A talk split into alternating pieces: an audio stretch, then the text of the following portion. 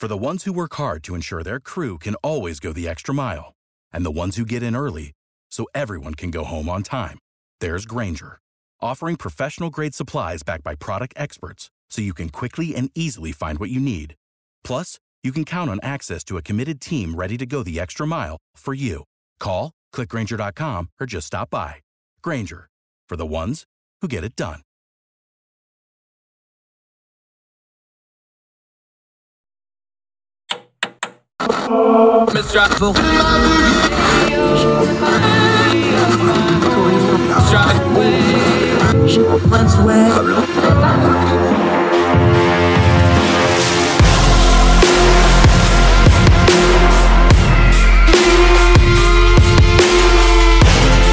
With your host, Andrew Donaldson. This is Heard Tell. To Heard Tell. Okay, she's one of our favorites. We lean on her for sound legal advice, but she is not your lawyer, so nothing she says should be considered legal advice to you. Uh, senior editor at ordinary-times.com, a member of the bar in good standing. She's a lawyer. She's smarter than us. We're going to have her explain this ruling to us like we're five years old. M. Carpenter back on Heard Tell. How are you, ma'am? I'm very well, Andrew. Thank you. How are you? I'm just having a habeas kind of day. How about you? I've had better. Uh, okay, so the Supreme Court came out with this ruling.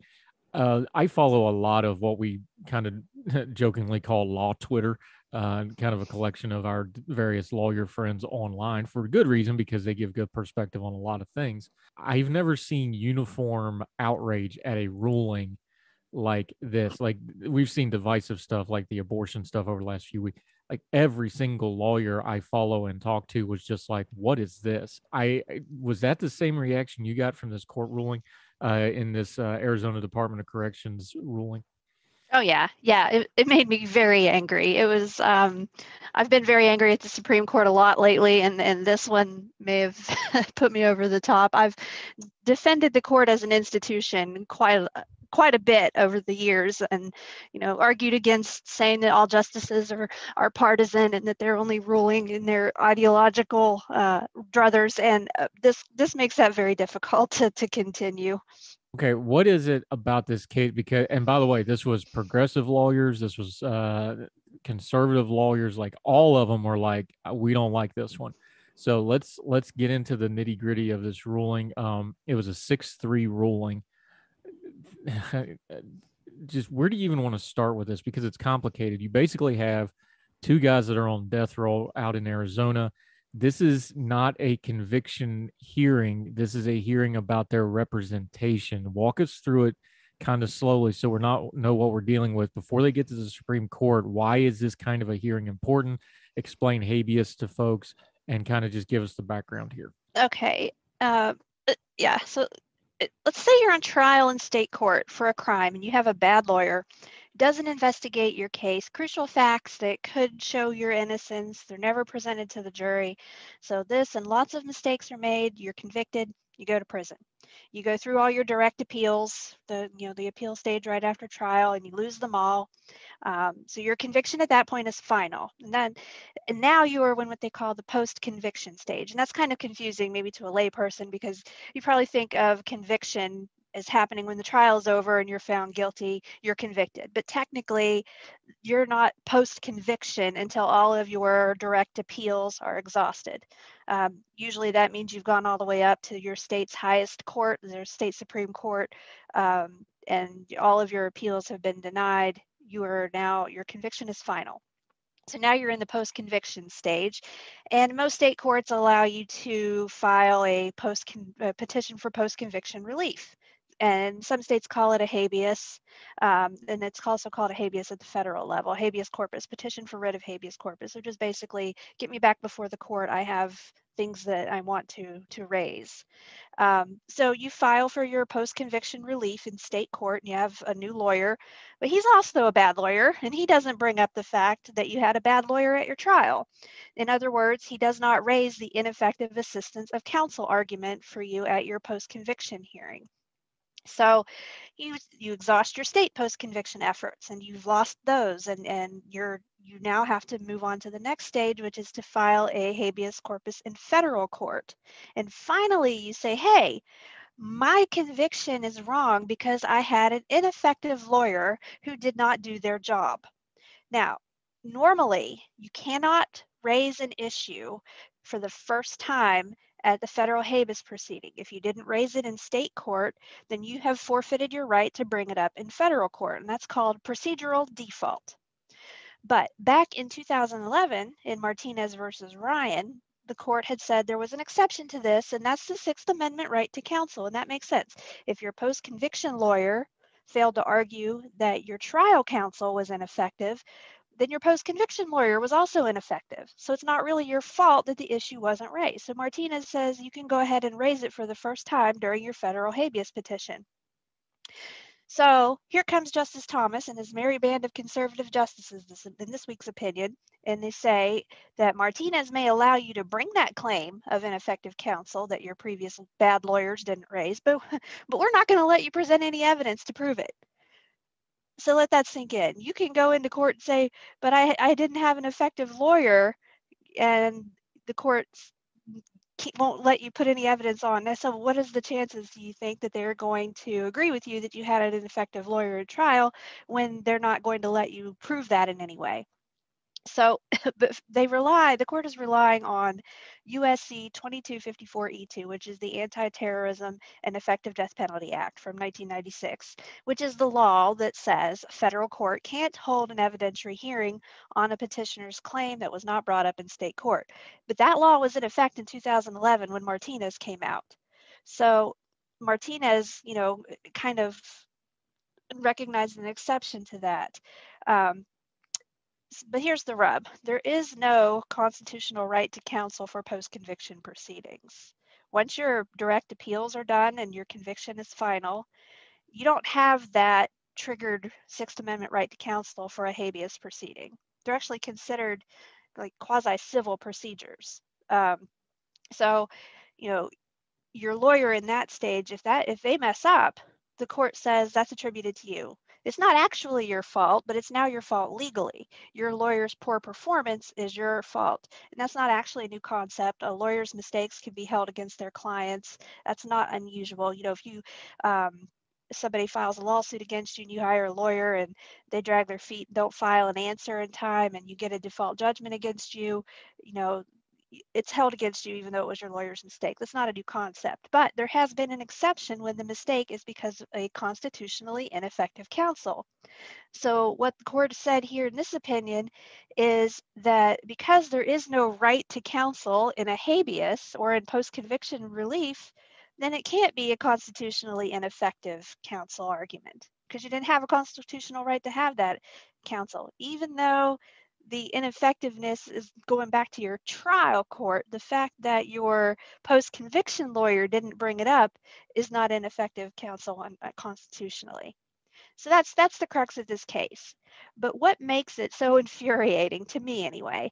What what this opinion is has been so inflammatory. There's several things. First of all, I find it very uh, frustrating in, in in any case, any criminal law decision, criminal case, when the opinion goes to great lengths to describe in detail the horrific and disgusting crimes that the defendants in the cases are accused of or convicted of. Almost like they're trying to justify the opinion by pointing out how terrible these people are. And that's the case in, in this. And this these are two men facing the death penalty. They're two different cases. And they are they have horrific facts laid out. Um, it's not necessary. Um, the criminal the criminal law the system applies to you no matter what you're convicted of. So the fact that they lay out in detail the, the terrible things that these men are charged with that's that's number one. That's just inflammatory.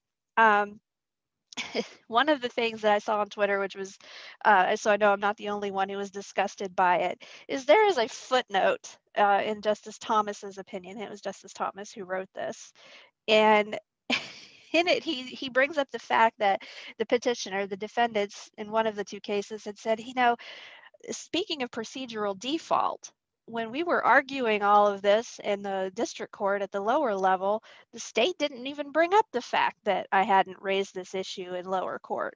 Justice Thomas's footnote says, well, we have the discretion to forgive a failure to raise the issue in the court below, so we're going to. So think about that.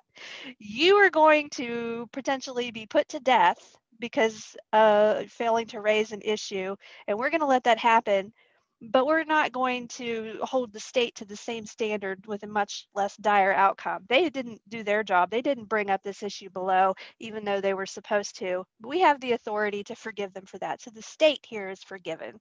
And this opinion is very heavy on the state's rights and what a burden it is on the state to be tied up in litigation over these claims and how they are they don't want to step on the state's toes by uh, interfering with convictions any more than is is necessary and you know very differential to state power and state rights and that's that's very frustrating as well.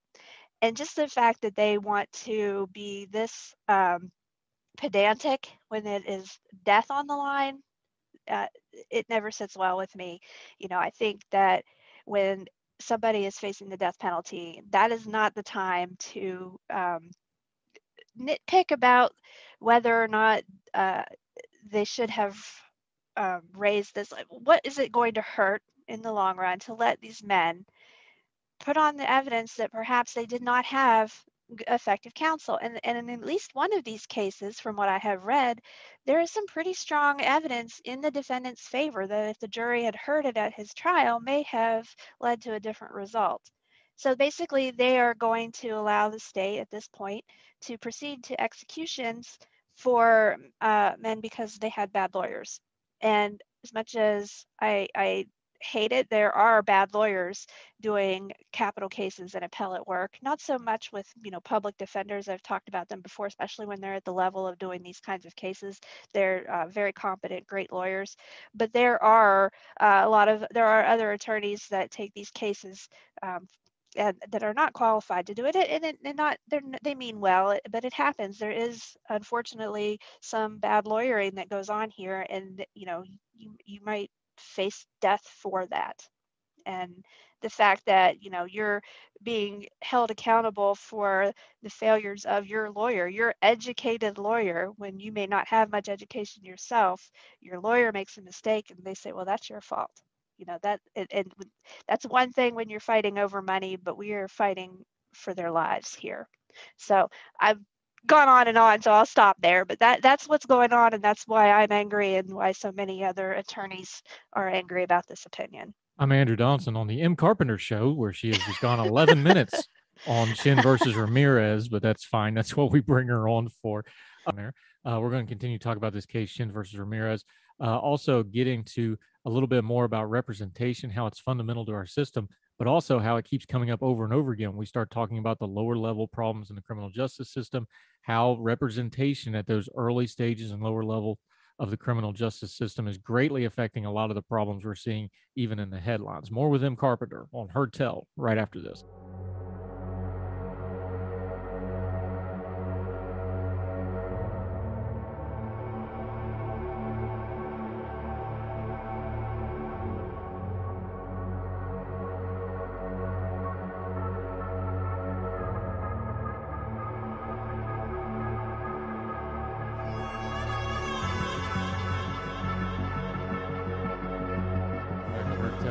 Donaldson, uh, joined by our legal expert, M. Carpenter. She's a frequent contributor to this program, uh, and she is the senior editor at ordinary times.com. You can catch her writing there. Um, let's get to some basics here because this case, this Supreme Court case, is about representation. How big of a problem is representation in the criminal justice system right now? You've been a prosecutor. Um, you've done uh, like all attorneys have to do. You've done uh, work as a public defender type work where you have to do the pro bono work. How big a problem is this? Because when we start talking about things like bail reform, we start talking about things like pretrial confinement, we start talking about how the criminal justice system does a better job of making criminals than deterring criminals. A lot of those streams start crossing and kind of have their headwaters with representation, don't they? Yeah. Um, you know, it's one thing when you have an inexperienced attorney representing you in traffic court um, there the, the consequences are not so dire the stakes are not so high um, and we have to learn somewhere right? You know criminal attorneys don't just go into court their first time with uh, you know knowing all the ins and outs and, and not ever going to make a mistake. But when we're talking about more serious crimes where the stakes are higher where we're talking about life in prison or death uh, there needs to be the most effective counsel possible in these cases. And the people who dedicate their lives to this kind of work are generally very competent and and uh, very well versed in these cases, and they're going to do a great job. Even the best lawyer makes mistakes. Okay, and so even the best lawyer at a trial could lead to a valid ineffective assistance of counsel claim so it's not necessarily that the lawyers were bad or negligent, although that is definitely the case at times. Um, it's just there's so many little things, mechanisms in the courtroom that uh, can lead to an error. Judges, you know, judges are reversed all the time, and they're supposed to be the legal expert in the room, but they make mistakes. There's always going to be mistakes. So I think that that's the area where there needs to be deference, and to not even listen to the evidence of the that the defendant has or the argument that they have of that you know listen there's all this evidence out there. My lawyer didn't even bring it up and when you have in like in these cases multiple levels of attorneys who have failed to bring that evidence up i think you want to look at why did that happen were they lacking in funds to hire an investigator did not have the money to pursue that those those avenues. And it's always a quirk of the system, especially if you're a court appointed attorney, which a lot of them are in these cases. When you want money for something, when you need an expert or you need an investigator, who decides whether or not you get that money? The state the judge, the state, the very system that whose mercy your client finds themselves at, they decide whether or not you're going to to get those funds. You have to ask the judge. And the the prosecutor has the opportunity to stand there and argue against it you know? And that's that's a, a serious disadvantage to a defendant in our system. How much um pretrial confinement and simple procedural stuff could be cleaned up by changing how that system of representation works i know there's not enough lawyers to go around um, and especially not enough good lawyers. And I'm not trying to disparage anybody, but same thing with basketball coaches or shoe salesmen or whatever. You know, there's the really good, and then there's the really bad, and there's this vast gulf in between on the spectrum of good to bad. Right? It's like any other profession. There's only so many good ones to go around. Um, is there any kind of reform or regulatory or legislative thing we can do here to take that burden off? Because it sure seems to me that a lot of the issues we're having in, in the criminal justice system starts there at those entry level kind of, you know, the initial hearings, the indictments, things like that. There, there seems to be so much room for reform there, but there doesn't really seem to be any answers coming onto what we can do about any of it. Right. In, public defenders, especially in the lower level in trial courts, their their caseloads are humongous, and I've seen um, experienced, uh, very competent public defender, at least one I know of in, in my area, who lost his license for a while because he had a client sit in jail for months and he had not filed any motions or and that was not uh, purposeful or, inten- or intentional on his part. It was simply a matter of one fell through the cracks for him. Um, inexcusable and you know he he had to have received some sort of a punishment from the bar for that and he should have. Um, but when you overload lawyers with cases like this that's what's going to happen. And when um, you know your clients don't have bail and they're sitting in jail um, you know that impedes their ability to contact you it impedes your ability you can't spend all day sitting in the jail interviewing your clients so it impacts you know how much time you get to spend with your client to prepare. Um, it, it definitely clogs up the system. So I don't think I think bail reform on lower level cases is definitely uh, an avenue, and in some higher level cases, depending on the facts of the case and, and what they're actually charged with. Now, do I do I think that anyone charged with capital murder is going to find themselves in a position where they uh, should have bail reform uh, applied to them, and that they're not going to sit in jail? Probably not going to ever happen. Um, but yeah, there there are things that can be done to ease the burden on the attorneys, which in turn would help the clients.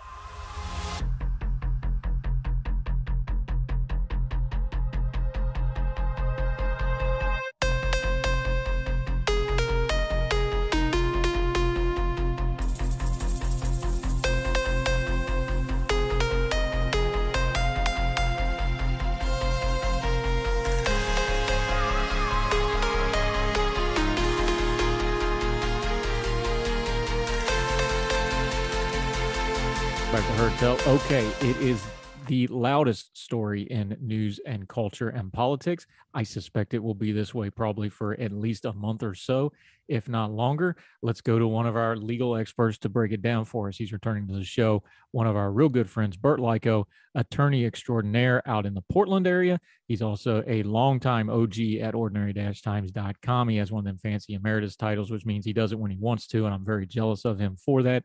My friend, how are you today? Andrew, I am uh, I am beside myself with what has happened at the Supreme Court, but very very thrilled that you have invited me on your show to talk about it. Yeah, we're we're thrilled to have you. Okay, when I talked about this on the show uh, yesterday, I was basically reading. You sent it to me as an email, and then we turned it into an article because that's how we do things at Ordinary Dash Times on the fly. Sometimes um, you did a quick little write up of it. Let's start with some nomenclature though, because I, I want to make sure everybody's on the same page because we are dealing we're dealing with one of the loudest cultural things of our lifetime. Uh, I put it this way on the radio this morning. this really is um, the convergence of the last 30 years of the culture wars. This is what everybody's been building for. This is what everybody's kind of been gearing up for. This is this is going to be loud like something we've never seen before. But we're dealing with black and white law here, so let's get our nomenclature right. Roe v. Wade, everybody knows that that's the abortion law. What does and doesn't Roe v. Wade do? And in addition to that, because it's going to get lumped in here, Casey versus Planned Parenthood, which you you got to have them together to understand the full picture here. Just nomenclature-wise, real quick, just kind of overview those for us so we know what we're talking about. All right. Um, you can spend uh, about three weeks on this in a con law class in law school. So I can get deep, deep, deep into the weeds if you like. Um, I would start uh, the the case history uh, with um, I'd start it with Griswold versus Connecticut. That's a 1967, I think, case from uh, from Connecticut, obviously dealing with access to contraception. And that case decided that uh, individuals have a fundamental right to have access to contraception uh, based on this notion of a right to privacy. Now, you will search the Constitution of the United States in vain for the word privacy. Uh, it's not there. Griswold used uh, what's called penumbral reasoning, saying that there are certain things that exist within the scope of different enumerated constitutional rights the First Amendment, the Fourth Amendment, the Fifth Amendment, the Ninth Amendment, and the Fourteenth Amendment. And all of these enumerated rights have been interpreted to protect certain kinds of privacy. So uh, the idea didn't originate in the Griswold case. It goes all the way back. Uh, the, the earliest formal discussion of it goes to a law review article in Yale Law Review by Louis Brandeis in 1890. So we're not talking about something that the Griswold court made up out of whole cloth. Uh, but it was the first time it really got applied, at least in a very explosive sort of way, in that Griswold case. With me so far? Yeah, I'm with you so far. And real quick, since you brought it up, there has been this all over social media today that uh, Roe v. Wade was essentially a privacy case. That's an oversimplification, even though the basis in the Griswold law was privacy. That's an oversimplification of what Roe v. Wade does as you go on to further explain it, right? Right. Um, it's important to understand that that Griswold case took this idea that Louis Brandeis had about a privacy right being one of the unenumerated rights and put that into law because the Roe court took a look at, at the circumstances of that case, a direct challenge to a Texas law criminalizing abortions, and said privacy is one of the reasons why uh, we can't have a law criminalizing abortions. That's not consistent with the Constitution because, among other things, the Constitution protects the right to privacy. Getting an abortion is a very private sort of decision, one of the most intimate private decisions a person could make. So that is one of the foundations that is mentioned in the Roe case. The Roe case also goes directly to the Ninth Amendment and says you have a right to an abortion that you can trace just to the Ninth Amendment that says there are unenumerated rights and the ninth provides one of those. It didn't do a real good job of articulating what that right is. And this is where the Roe case has got a lot of criticism. It's a little foggy on the textual foundation for what becomes a, a limited right to an abortion. So uh, the second thing to understand about Roe is it does not provide an unlimited right to an abortion. Roe creates a, sort of a sliding scale as a pregnancy advances. So in it, it decides, and there's no real good legal precedent for it. Uh, it just says that you have uh, a pregnancy divided into three trimesters. Uh, the first one third of the pregnancy, the second one third, the last one third.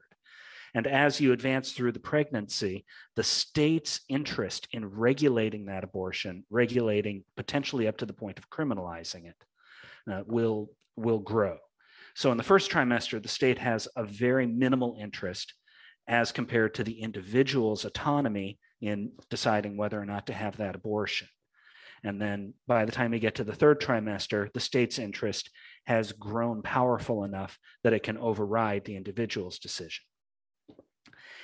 And the third concept that comes out of Roe that becomes important when we get to Casey 20 years after that uh, is this idea of viability. And viability gets to be really the turning point, both in Roe and especially in cases that come later. Viability is defined as the point that a fetus can survive on its own outside the womb. The case does not say what degree of technological assistance is necessary for the fetus to survive outside the womb. And that's another reason that you could criticize the reasoning in the Roe case.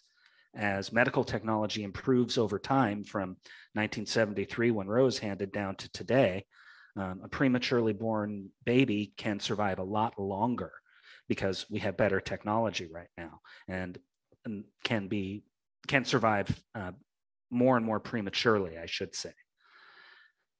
So um, that's that's the basic idea of Roe that you have a um, a sliding scale of the state's interests over time coming to be uh, coming to overrule an individual's interests, and there there's a a whole theoretical framework uh, that I have, a number of other lawyers have, that uh, that we can we can go into, and that's uh, um, a real interesting rabbit hole. But that's the core ideas of Roe. There's other ideas too, actually, but we don't need to get into them today. How hard is it? Because here's kind of the we we know the cultural side of this. How hard is it though when you're talking about the case law and you laid out a little bit of you know case law built on case law? It, it's a it's a building thing. Mm-hmm. When you're dealing with this kind of case law, where you're also trying to deal with a medical certainty, and a medical certainty that has a very uh, debatable point like viability. We've already mm-hmm. talked about, you know, uh, we normally now uh, 20 week uh, fetuses are viable outside the womb, these sort of things. Isn't there just an inherent problem in trying to do case law with something that even the medical folks can't really tell you a good answer on, and we're trying to give a definitive answer on? Is it too much to say that this is one of those points of law where the law is just inadequate to try to explain this and there there's just always going to be a tension here no matter what you do? There there will always be tension about this um, because this is such a morally fraught issue. And people of very very good faith and very good morality are always going to disagree about this. That will never ever change. It has never ever changed since thousands of years ago when abortions were uh, first done with different kinds of uh, chemical inducements. Uh, whether that was something that should be done or shouldn't, uh, ancient peoples discussed and debated amongst themselves. Uh, we shouldn't be so arrogant as to think that we will resolve as difficult an issue of this in uh, particularly in these modern times. What um before we get into the actual what Alito is writing on this thing though, compare this to like, and I know it's not a perfect match, but like Europe, there's a pretty set standard mostly across most of the developed countries in Europe. Um, they're usually somewhere in that 15 to 20 week range. We know the Texas law is the 15 week range, which was kind of designed to go at the court. We didn't get there because this came down first. Is, is the week, do we get lost in the weeds on the weeks and the viability part of this, or is that really essential to the case law of how this is going to play out going forward? After we get the Dobbs decision handed down, uh, which we can reasonably suspect is going to look a lot like that leaked opinion that that got put out on Monday, um, viability isn't really going to matter as much at the federal level. and it's going to be more a question of political choices get, that get made on a state by state basis. Um, I'm sure we're going to circle back around to that. Uh, some states may choose viability as a point. Uh, some states may choose to define viability at 28 weeks, 24 weeks, 20 weeks, um, and that's going to be based on, I would like to say it would be based on an assessment of the medical resources that are available in that state, but the, the practical answer is it's going to be based on uh, pretty much raw politics. Burt Likko, attorney, our good friend, uh, writer at ordinary-times.com. He's already wrote about this. Uh, we're talking about the Alito brief, the opinion uh, that some folks are calling it a leak. I don't believe in leaks. I don't think anything's ever a leak. I think this was leaked on purpose. Uh, we're going to get into the actual brief right after we take a quick break. We're going to get into what Alito wrote, what it means, what it means going forward. And uh, he's going to explain it to us like we're five because I don't understand all this stuff. And he's really, really good with this sort of things. Burt Likko continues with us on one of the loudest topics we probably will ever cover, unfortunately, as Heard Tell continues.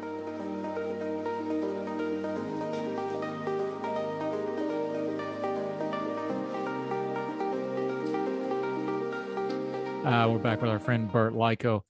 Okay, we have some news now. Uh, you alluded to it. Chief Justice Roberts has issued a rare statement because I don't know how else he was going to do it, but it is rare for the Chief Justice to comment on uh, cases before they come out on opinions. He says this is a legitimate brief. He says it is, uh, or I keep saying brief, it's opinion. He says it's a legitimate opinion. Uh, it is an early opinion. We all know that from the big first draft stamped on the top of it. If you actually bothered to read it at ordinary-times.com and other places like you and I did, uh, but it's hard to imagine this is going to be very markedly different than what is going to come out in June or whenever they get out to this brief. What's the first thing that jumped out at you about this? Was it that Alito wrote it, or was it how Alito wrote it?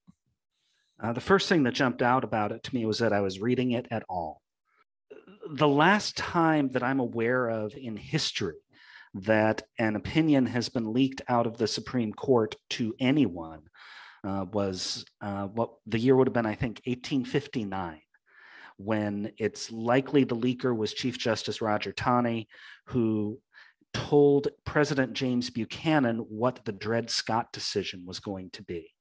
And Buchanan went and spilled the beans to the public uh, talking to a newspaper saying that the Supreme Court was going to resolve the issue of slavery in the uh, federal territories very, very soon, and it would be a final resolution, and there'd be no need to worry about that for the election. Um, students of history will recall that this um, this worked out rather poorly.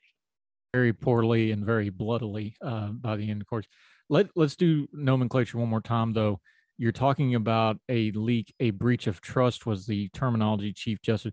This isn't like uh, Justice Kennedy had somewhat of a reputation for talking out of school, out at parties, and out on the town, and he would talk about things like that's not what we're talking about here. This is an actual document from the court. This is a bigger deal than just gossip or somebody mentioning something or or a Kennedy or somebody like that talking out of school at a party or something like this how big a deal is this that this is one of the draft copies that was going around? The justices pass these back and forth. They go through many rounds of this. We know this. How big a deal is that? Is it the breach of trust that the Chief Justice called it? So um, let's bookmark going back to, um, uh, to, to the brief being circulated because I think that's important to understand if you're going to engage in Supreme Court Kremlinology. But um, how big a, a breach of trust is this? Um, it is an earthquake, uh, an earth shattering violation of Supreme Court norms. Uh, Ruth Bader Ginsburg, when she was still alive, was uh, was famous for, among other things, saying that if someone in the media is trying to tell you that they know what the Supreme Court's going to do, you really need to uh, distrust that. Uh, and, and her phrase was uh, something like uh, people who say they know what the court is going to do don't know what they're talking about, and people who know what the court's going to do don't talk about it. That's as strong a social norm as um, not speaking up when the minister says, Is there anyone here who has any objection to this marriage? No one stands up and says, Yes, I object to this marriage. You don't do that. Uh, this is as strong a social norm on Supreme Court as, um, you know, kissing your sister. You, you, you just don't do it.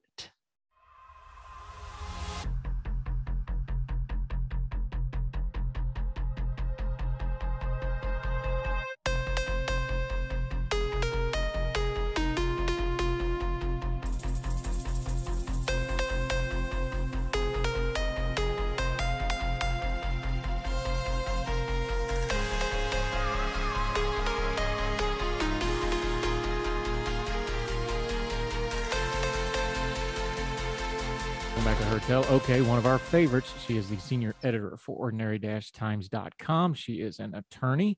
Uh, she is a lot of things in the writing community, and people on Twitter mostly like her. Our friend Em Carpenter is joining us once again. How are you, ma'am? I'm well, Andrew. Thank you for having me. Uh, how are the HIPAA wars? it's a very angry HIPAA. Got to be careful. for those of you not paying attention, uh, since she is a lawyer and does uh, healthcare related things. HIPAA is one of her, um, I don't know what you want to call it, uh, things of the moment she pays high attention to. So if you mess it up on Twitter, you're likely to get a tweet about it. But uh, today we're going to talk a little lawyer ease. You are a lawyer, one of them law splainer type people. What do you make of the ABA talking about getting rid of the LSAT? Now, we've heard this in the news a lot lately. Uh, there was some debate, I thought, pretty unfairly um, during the Supreme Court nominations about uh, LSAT scores. You wrote a piece at Ordinary Dash Times that pretty much dispelled that. However, uh, if we're going to get rid of something, we have to discuss what its actual use is. So let's just start there with the nomenclature. What is the LSAT? What's it supposed to be? And what is it being used as that folks want it reformed?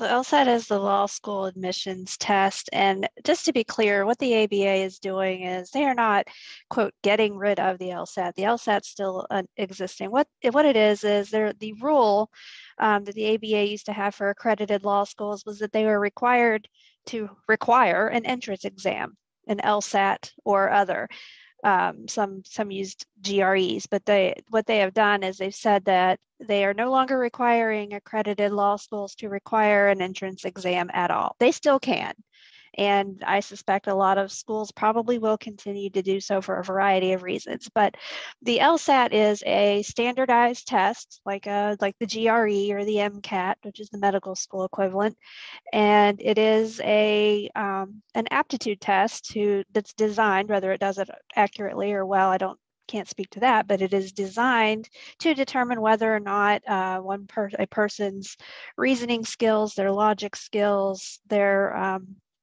whether they actually have a, a good chance of success in law school based on how they think, um, how they solve problems, their comprehension, things like that. So it's not a test about what do you know about the law. You don't know you you know theoretically know nothing about the law before you have actually gone to law school. So there are no legal questions on the LSAT.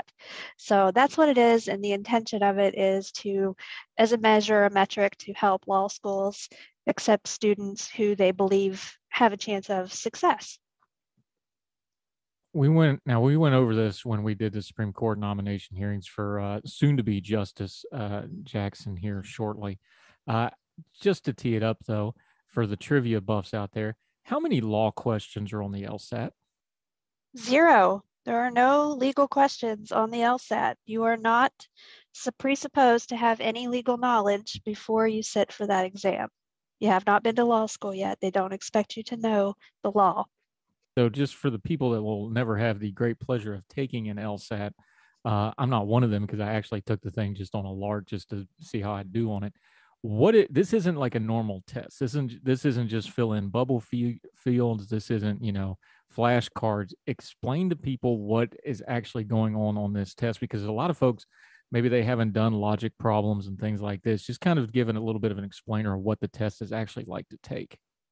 Uh, it's been a couple of decades since i took it so i don't recall every section. Um, i know you know there are like any other standardized test where you have to read a passage and answer questions about it and um, but my favorite part is as you mentioned the logic puzzles and and those are the ones where you have a list of uh, uh, statements such as, you know, there are five people at a party and the person in red is sitting next to Mary. Mary's not sitting next to the person in green. The person in green is eating chicken and, you know, things like that. And based on the information you're giving, you are supposed to figure out where is everybody sitting, what color are they wearing, and what are they eating. It sounds funny or um, confusing, but and a lot of people really hate those puzzles. I love them. I have an app on my phone where I do them for fun. Um, so that's one of the one of the sections. And then again i think the rest is mostly uh, reading comprehension and, and the ability to write clearly. And then carpenter when we get back we're going to talk a little bit more about that actual law school experience. Uh, we're going to loan lead that into the student loan debate that's going on. Why law school is so expensive? Is that one of those prohibitive gatekeeping things? We've been talking about it and a little bit more about the LSAT, our talk with our lawyer friend, senior editor at ordinary-times.com, and Carpenter continues on Heard Tell right after this.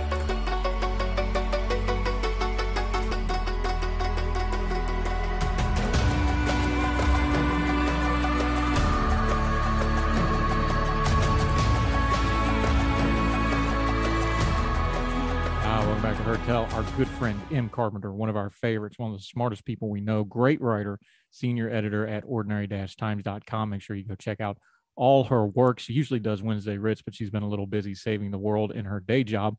So that's been a little spotty, but she did do one last week. Thank you very much for showing up to work. Appreciate that. um, that's a joke. I'm kidding. Uh, let's talk about that law school experience for just a second. Law school has always been prohibitive. It's always been tough to get into it's always been extremely expensive. Are we reaching kind of a critical point though, where maybe it's gotten too inclusive, too hard to get into, and too expensive? Um, too expensive. Yes, I think is definitely too expensive. I, uh, education costs, or no, not the cost, but the cost to the students, not necessarily the cost of providing that education, goes up all the time, goes up every year. Um, and in law school, just by way of example, when I finished college, I had about $16,000 in loan debt for my four years of undergrad. Uh, my first year of law school, for which there are no Pell Grants, um, my first year's debt from law school was 16,000 and I know it's probably a lot more than that now. Obviously, in 20 years that's gone up. Um, and I guess you know they expect that once you graduate from law school, you're you know you're going to be in a position to get a well well-paying job and to pay those loans back with ease. Um, I'm one of those who did not go to big law, go to a firm directly out. In fact, I started out in a small town, small county prosecutor's office making about $30,000 a year.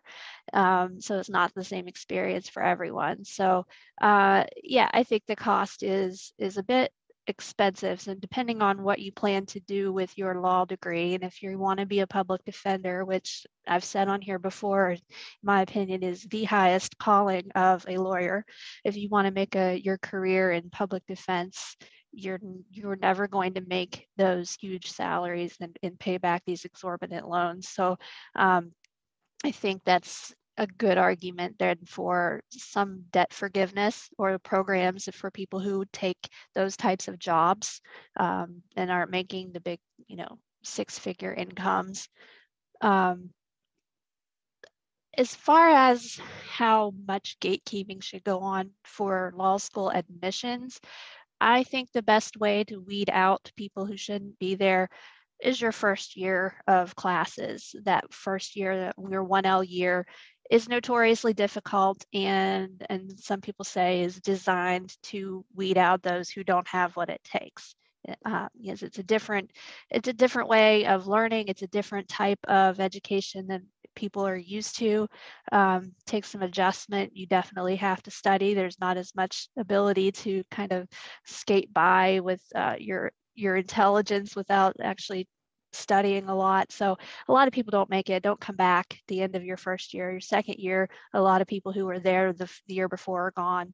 Um, unfortunately, that means they may have been left with a year's worth of law school debt that they now may not have the money to pay back. So it, it's um, it's a hard balance. See, this is the thing people talk about. Lawyers talking to him, Carpenter, our friend. This is the same problem every other career field is currently having, where the promise is, well, you get your college degree and then you get a great paying job. Well, the promise is you go to law school and you get an even better paying job.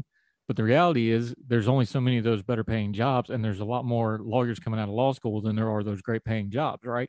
So the there's a problem with the pipeline system of saying, hey, go to law school and get a great job. Oh, just take all this student debt. Law school, it seems like the law school, if anything, it may be even more predatory with the lending than with just the regular college stuff that we're seeing, isn't it? I think so. Uh, yeah, and I, I, don't think attention is paid to those who are not going to to come out of the um, out of law school with a, a, a huge job. There's you know there's a lot of deferments and there's um, income-based repayment options and, and a lot of uh, ways in which you know your loan payments can be adjusted, um, but they all have their downfalls. You know, the the lower your payment, the longer you're going to be paying, and the more interest you're going to be paying. Um, so there's a lot of to, to of considerations there. Um, you know, a lot of lawyers when they hear people talk about you know they they want to go to law school, you always hear, oh, don't do it, don't do it, and, and they'll try to talk you out of it and say, you know, do something else. I would never do that. Um, I love I love being a lawyer. I love going to law school. I think it's a it is a noble profession. I don't care what you say, Andrew. Um, I'm glad you do make, it so I can lean on you and I don't have to do it. So yes, you, I'll agree with you. You make a lot of lawyer jokes at my expense. That's why I say that. Um, but I think it's an it's a good profession. It's a noble profession. Everyone hates lawyers until they need one, and and and they actually get help from one. So I think it's um I don't I don't want to dissuade people from going to law school. I don't want to encourage people to take on um, two hundred thousand dollars worth of debt for their their legal education. I certainly did not, uh, and I know a lot of people want to go to the top tier law schools, so you know help to help them get that high paying job and, and, and it might work out for them but you can go to a, um, school a perfectly perfectly good law school like I did, WVU. It's not uh, Harvard, it's not Yale, but I'm doing just fine. And I know, you know, I have classmates who have who went on to firms and, and are doing very well. So I think that, you know, you don't have to go into six figure or, double six figure debt um, to get a law degree. You can do it you just you know adjust your expectations adjust your standards you can do well and, and not incur that much debt. It's everybody thinks that you're going to, um, every lawyer has $250,000 worth of debt. That's not the case, certainly not the case for me, and uh, probably not the norm. So I think that you hear the loudest, most egregious tales and egregious stories, but I think that it's still, it's doable. Um, do I wish that I had less debt? Yes. I wish I had uh, been able to pay uh, more of it at the time. A lot of law schools, WVU included, discourage or prohibit you to have a job while you're in law school, especially if you're a 1L in your first year. You are not allowed to work outside of uh, maybe perhaps a work study job at the law school. So, you know, those are all things that, that go into it. And obviously, um, I didn't have the ability to pay for it out of pocket. So, do I wish that I could do it all over again and skip law school? Absolutely not.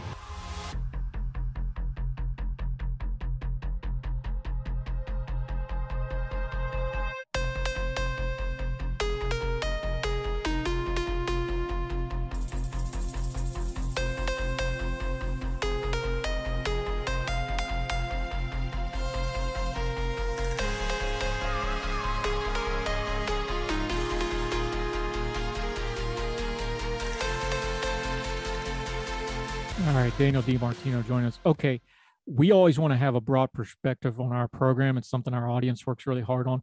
Give me that perspective. You come to this country, you come from Venezuela, you come to America. What did you expect and what did you actually find that maybe surprised you a little bit? Just put people in your mindset as you first came to America to study, how different it was and what really struck you about it when you got here. Well, look, the, the biggest difference that is very quickly noticed is uh, security and safety uh, Venezuela is and was a very dangerous country. Um, it, you know, Caracas has one of the highest murder rates in the world. Kidnapping is very common. Robbery is the order of the day. Um, and, and so being able to walk in the street by myself um, in Indianapolis, where I lived, was a very big change in my quality of life for the better. Um, you know, I, I didn't have normal teenage years, right? I couldn't go to parties at any time. You know, we started hosting parties in the day, staying at friends' homes, um, be, because things were very different.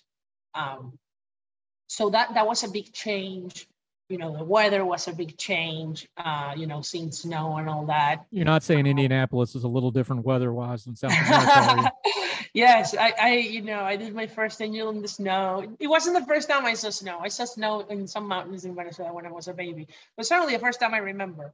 Um and and it was there it, was very cool. I, I enjoyed it very much.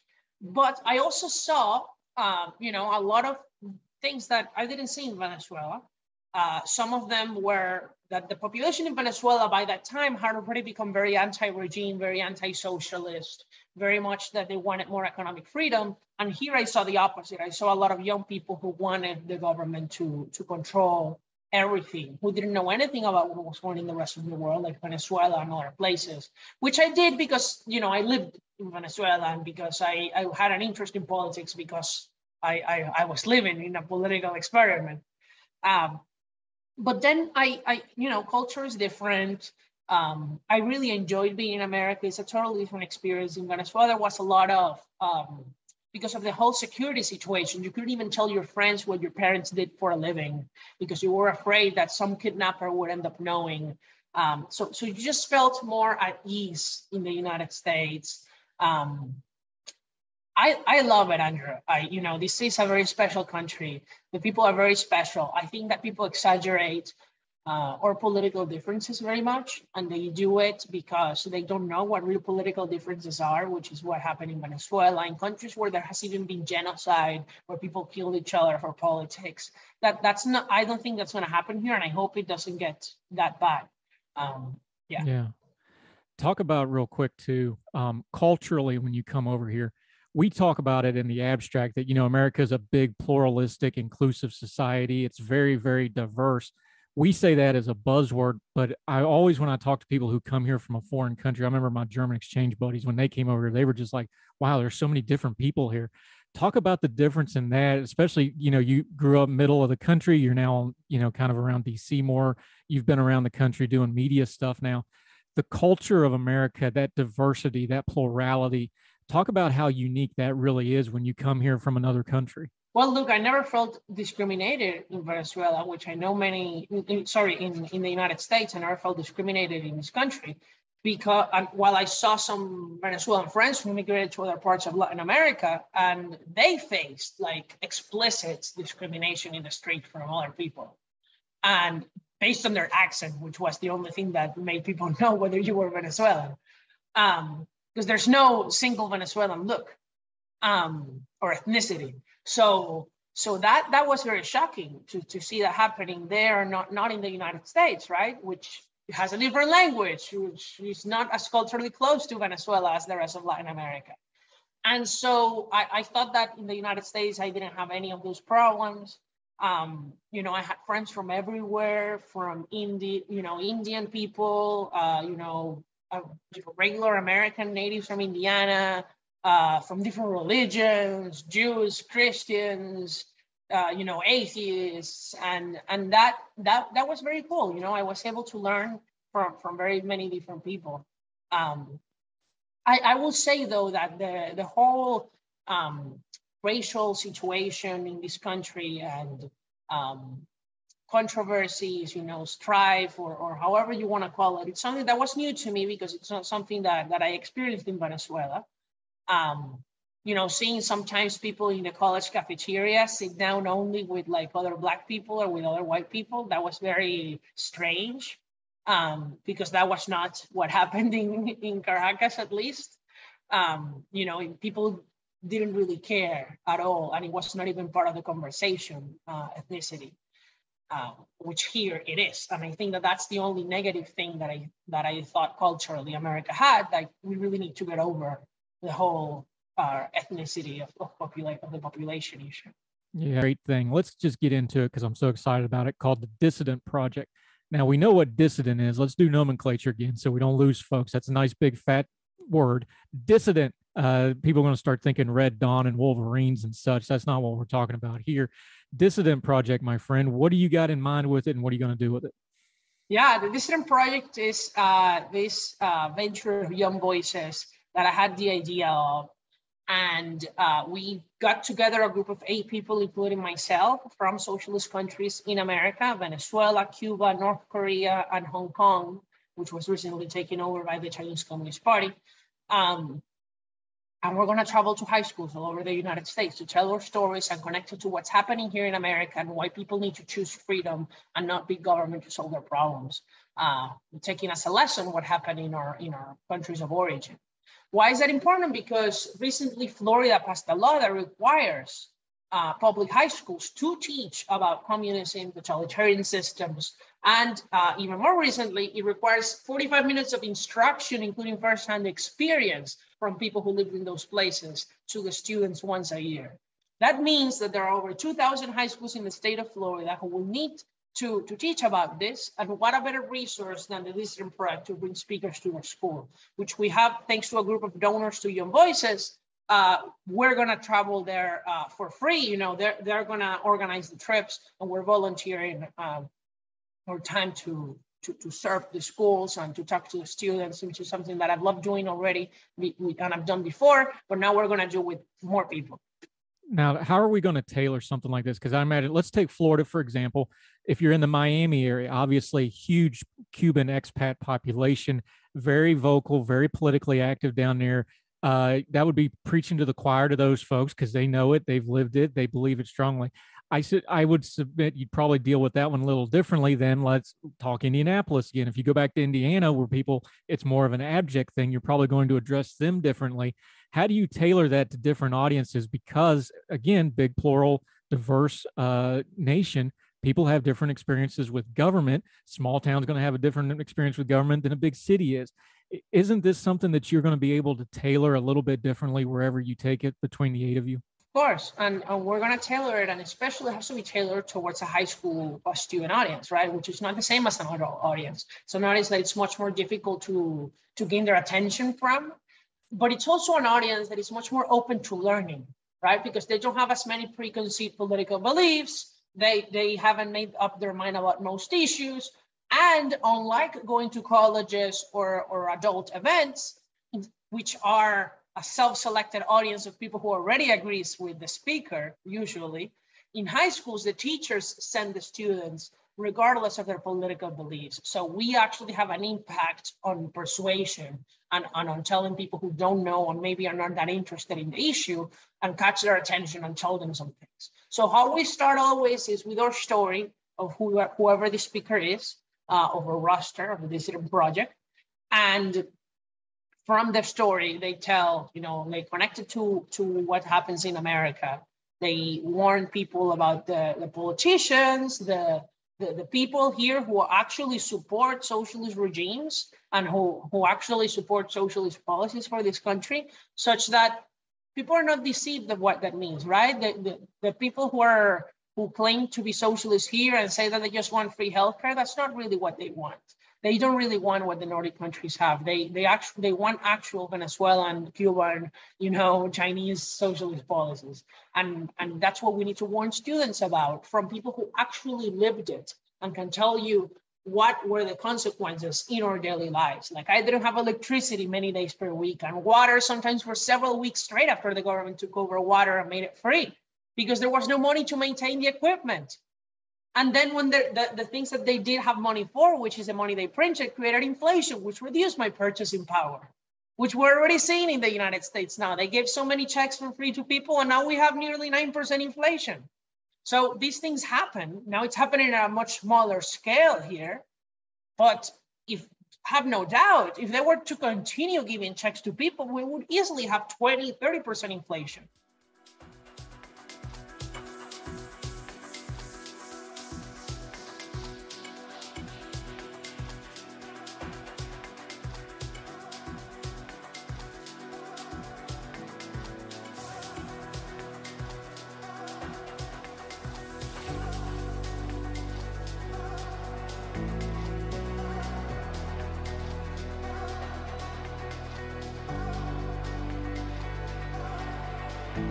Ah, welcome back to Heard Tell. Okay, something a little different. Let's talk movies. When we want to talk movies, we go to this man because he's great at it. He knows things about it. I don't because I'm not that big a movie guy, so I lean on him. Uh, Luis Mendez, our good friend, he has an excellent Substack. He writes. He also writes at ordinary-times.com occasionally. How are you, my friend? How's things down in sunny South Florida? Well, it's first of all, it's super hot down here. But uh, other than that, I'm very happy that the movie season for 2022 has actually started off really good, with, to my pleasant surprise. Because I was actually a little scared that last year had been maybe a little too top heavy, but I think it's been a pretty solid start to the year for movies. See, we just did Memorial Day weekend. Top Gun came out, massive movie, huge hit, going to be a monster film. I think it did 150-ish over the weekend, 300 worldwide, something like just, you know traditional summer blockbuster movie number. It's remind people because COVID, we kind of forgot. This used to be what Memorial Day weekend about the movies was about. You had a big tent pole, top of the line movie on Memorial Day weekend for five or six days, and that was like usually one of the movies of the year. That used to be the way. COVID hit. Are we back to it, or is this an aberration? Do you think? I mean, I, I don't want to say it's an aberration. Uh, I feel like we're sort of back to normal to an extent.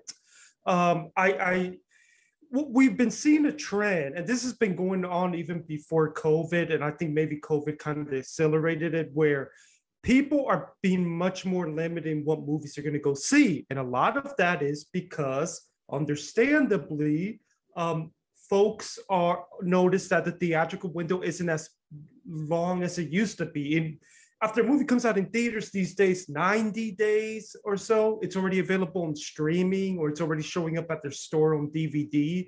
So I think people are being more limited in what movies actually go to see in the theater. Uh, but there's no doubt about it that COVID hurt the box office uh, and accelerated these trends. What I'm very happy to see Top Gun doing this is look, as much as I love and have a lot of fun with the MCU movies, it is really nice to see a non MCU movie getting this kind of box office, especially a good movie like this. Uh, I'm very happy for Top Gun and Paramount, especially because they've been having some rough times the last couple years. Uh, they, I think they're having a really good 2022 between this, the Lost City, the Sonic movie. They've got a major awards contender coming out at the end of the year. Uh, I, I think that if anything, this shows that if you can make a good enough movie with enough word of mouth, you can compete or do respectable even against the big superhero movies that everybody's going out to see. And we're even seeing this with smaller movies because there's a great movie that I would recommend people check out uh, called Everything Everywhere All at Once that came out. Small movie, indie film. Um, this movie movie's legs have been uh history making. It's not you know it's not making ridiculous money but the legs have been there because of the great word of mouth. And i hope we get to see a little bit of that in a day and age where everybody kind of just shows up for the superhero movies. Yeah and it's interesting you bring it up that way because one of the reasons i like following you and your writing is you understand not you don't just review the films you understand the business side of this talk about this for a minute because I don't remember, at least in my lifetime, a movie like Top Gun. And maybe it's because, you know, Tom Cruise has the stroke to make these things work. Maybe it's because the brand is so big and so nostalgic. Do you remember any other time where a studio held a movie for over two years, a big movie, when they went through some struggling years on top of it? Would have been, you know, there's reports out there about how much Apple and Netflix and these other companies were offering uh, for Top Gun if they took it to streaming. Do you remember any kind of a comparison to this where they held a movie this long and it was still this big and this successful?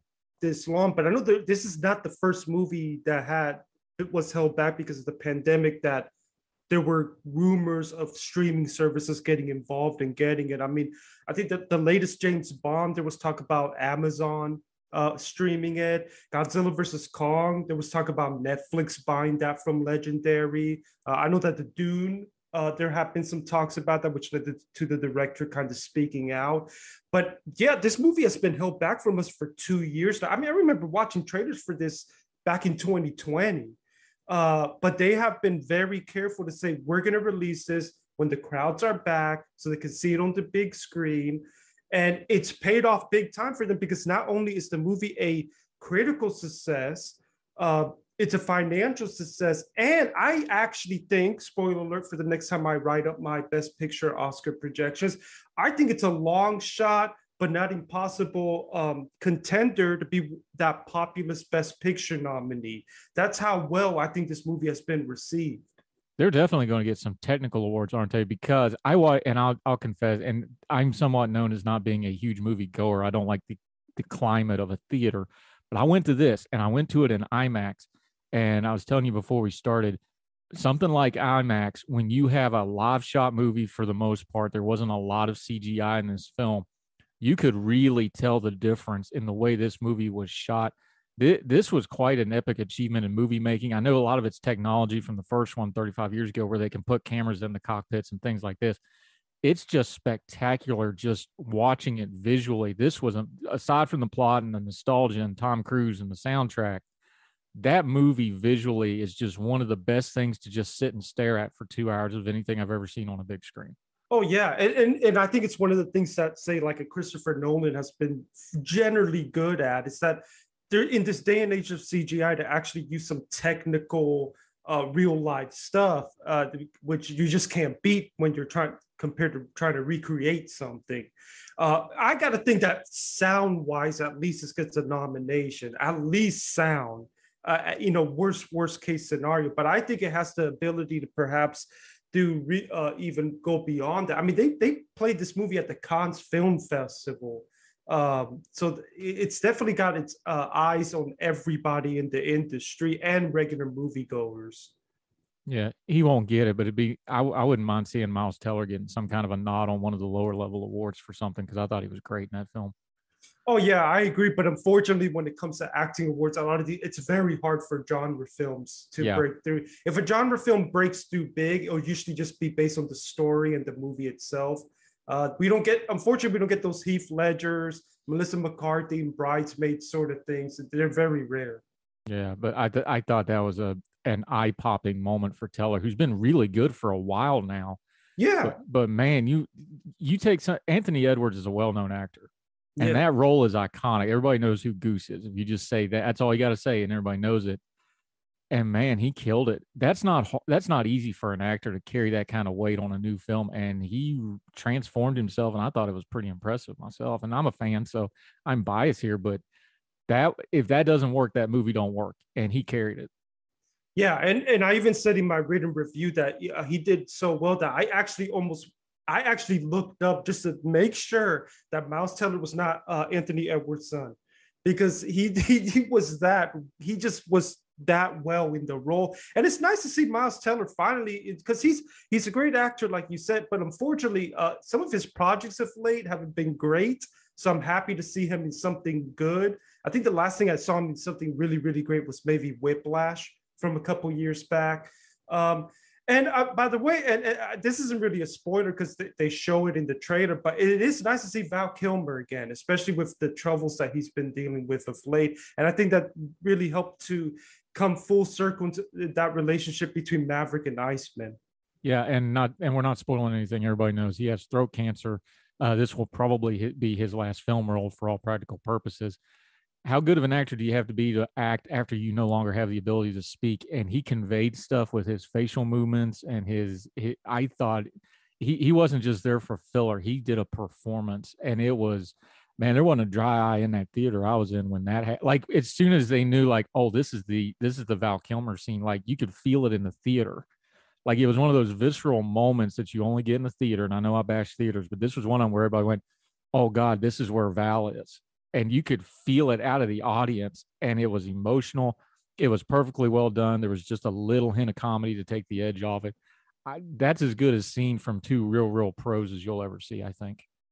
Oh yeah and, and it is one of those moments where i think it, it's a, able to create that audience uh, re, uh, that audience participation moment in the theater that if both if audiences just kept quiet and had more of those that people would understand the point of having a good time at the movies um, and I will say that if if any folks out there want to know more about Val Kilmer, the stuff he's going through, they're on Amazon Prime. There's a great documentary that came out last year called Val, and uh, it having seen that documentary before seeing this, it only really made me even more appreciate more uh, that they were able to get him in this movie.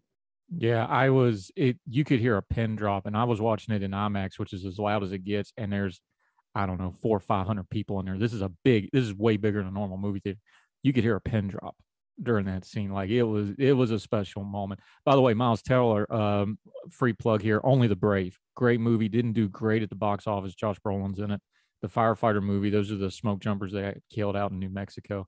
Uh, I thought he was great in that. That he doesn't get a lot of Oh, you know, for. hey, you're right. I, uh, I almost kind of forgot about that movie. I think I remember that film coming out a couple years ago. yeah, and he he's the main character for all intents and purposes. He really carries it and does a great job in a really really hard role, very emotional role. But that's a great movie that, for whatever reason, it's just one of those movies that didn't do that well. I know it's a heavy subject matter, maybe that was part of it, but Josh Brolin's in it. It's a great cast. Encourage people to go check that one out.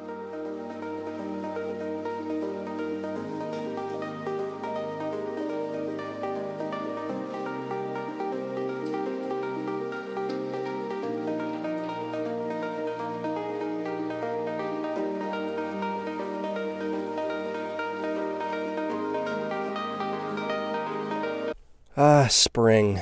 Nothing like the world progressing towards summer to inspire your own progress. That's what life's all about. In your career, relationships, and your finances. Let's talk about that last one. With the Chime Secured Credit Builder Visa Credit Card, it's easy to start building credit with everyday purchases and regular on time payments with no annual fees or interest. So your weekly grocery run can feel even more productive, and that morning coffee can taste like a little victory. And if your credit scores grow, so could your opportunities to get lower rates on loans, like for a new ride or finally having a home to call your own. Sounds like progress, right? With Chime Secured Credit Card, you can start improving your credit scores right away.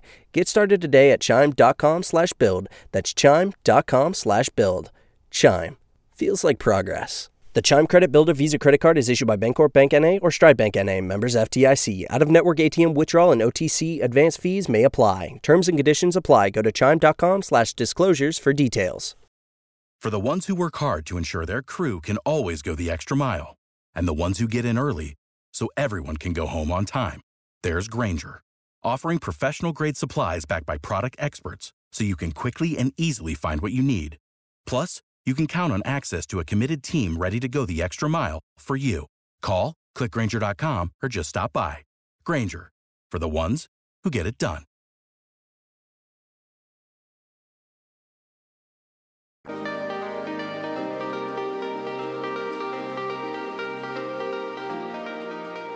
back to Heard Tell, talking environmental and conservation and some policy stuff and some practical examples of how the market isn't just the big bad part of environmentalists. There's actually good stuff going on. We like to highlight good stuff. Cat Dwyer joining us. Okay, we talked fish and water. Uh, let's get on dry land for a minute. Sustaining wildlife habitat. And you used an interesting uh, example here that I've kind of been following for a few years because I find it fascinating uh, elk occupancy agreements. So let's talk a little wildlife habitat for a minute. Yeah. Um, so the the group I work with, PERC, um, partnered with another conservation group uh, in Montana called the Greater Yellowstone Coalition, um, and the two of us worked with a, uh, a private ranching family in a beautiful spot of Montana called the Paradise Valley. Um, and we worked with them to conserve nearly 500 acres of their ranching operation um, to be designated uh, elk winter range.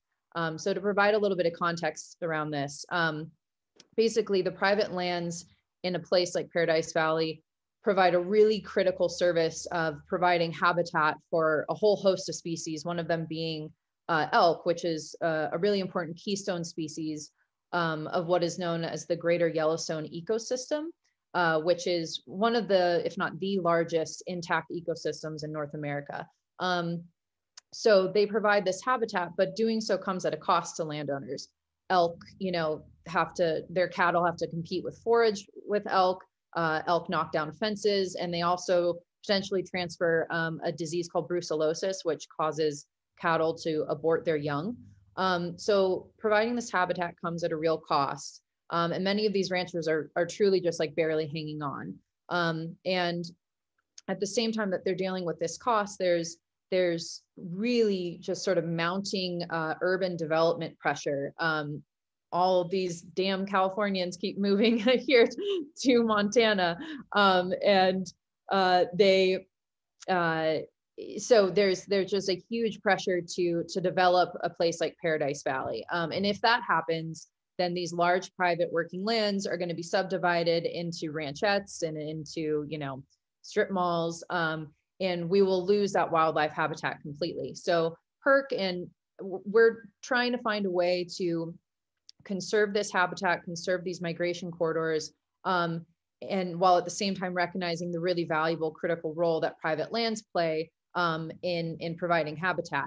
Um, so, you know, this elk occupancy agreement is essentially a shorter term habitat lease.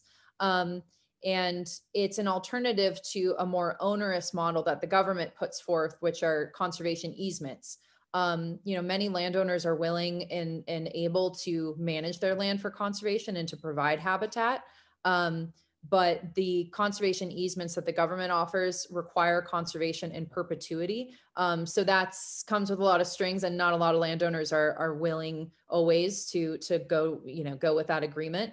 Um, so having other tools like an elk occupancy agreement or other similar shorter habitat leases uh, offers just more opportunity to help conserve conserve habitat um, and make sure that these working lands continue working and that elk have um, you know these migration corridors open yeah we've talked about those easements with our friend gabby hoffman when she talks conservation with us and the problem with that is like you mentioned that's that's kind of a one shot deal because once you do it it's almost you talked about an act of congress this literally would take an act of congress to get those easements changed back over um, but we need to mention here too historically this is a new twist on a very old problem, settling the West. Of course, we know the extremes of them almost wiping out the buffalo as an invasive species, quote unquote, for all the cattle guys and the railroads.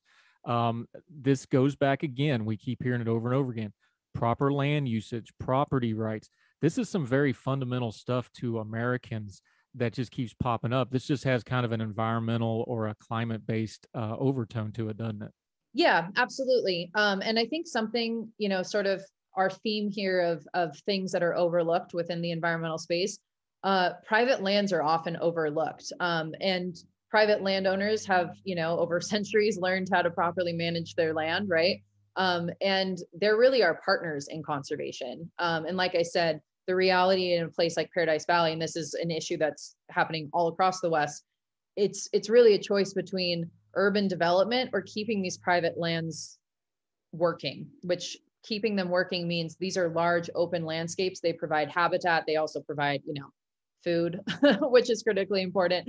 Um, so there's a lot of value there. Uh, and a group like PERC, like we just don't, we don't view them as our enemy. We view them as our partners in conservation. Yeah, and it doesn't matter what the issue is, whether it's um, social justice, education, anything. A lot of this stuff starts with a breakdown when government and the private sector don't see each other as partners and start becoming adversarial. It's kind of a universal theme, and it applies here as well to especially land use out west, where it's a real issue and been an issue from the beginning. I figure it'll be an issue for a long time to go. Okay, let's talk some trees.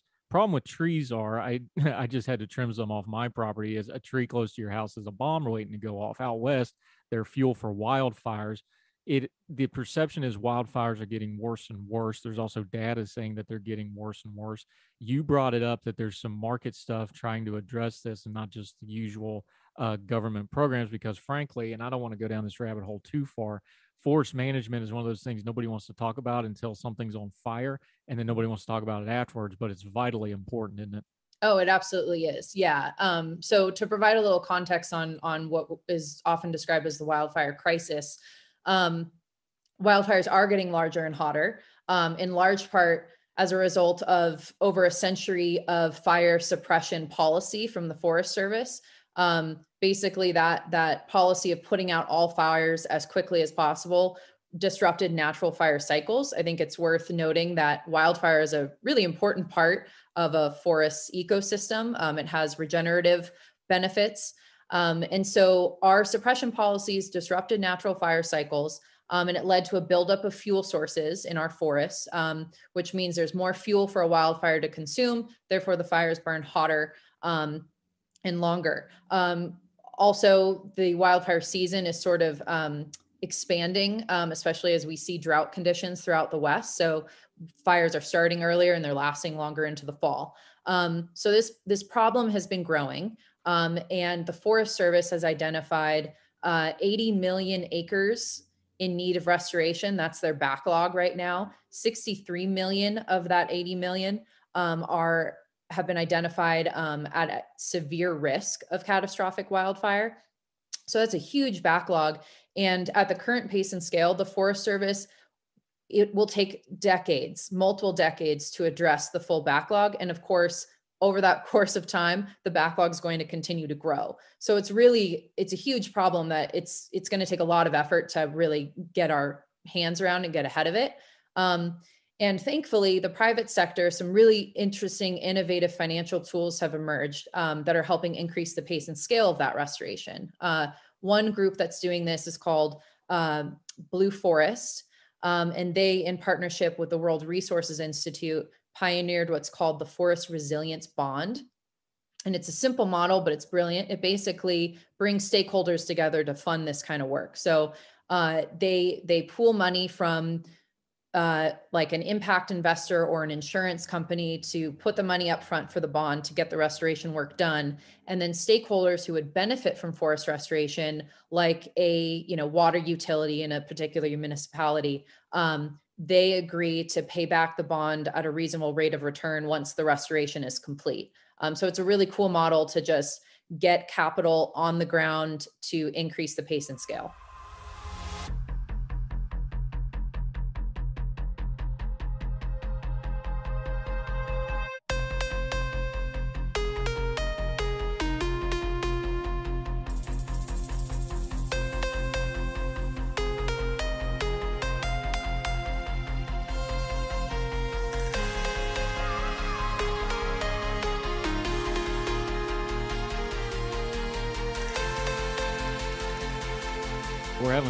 talk about a really tough issue. January 6th, everybody gets heated about it. Everybody's got opinions. We're talking to our good friend Michael Siegel about it. All right, buddy, you at ordinary-times.com, you waded into the deep end of this thing. Um, I'm just going to let you set it up because I don't want to put words in your mouth here because it's such a touchy issue for a lot of people. Um, we talk about the deaths surrounding it, not directly. The one uh, poor individual had a stroke. Did it cause because? I know people debate, you know, who actually got hurt, death counts. Is the one death that is inarguably connected to January 6th is Ashli Babbitt. Again, I'm just going to let you set it up, but you wrote about it. We've all seen this. This whole here's the thing with Ashli Babbitt with me, just to set this up. The entire thing's on video, pretty much from the moment she went into the building to the moment that she was shot. We've got everything she did on video. You can watch almost all, but I think about three and a half minutes of her time in the Capitol is on video. It's a tough spot because we've all watched it. You know, if if the person that shot her waits 30 seconds, that TAC team is there, and that situation is probably diffused, and that doesn't happen. He didn't have that kind of hindsight that we have she was going through the speaker's lobby. And for folks that don't know this, the speaker's lobby, members of Congress can't just walk in there. This is a restricted area on a normal day, let alone on a day like this where they're trying to evacuate Congress members. Like you, you can't just walk in there. There's a door there for a reason. Okay.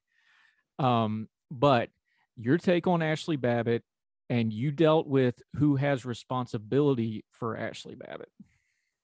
Yeah, what what actually motivated this was every time the January 6th committee comes up, um, Ashli Babbitt starts trending on Twitter with people asking for justice for her.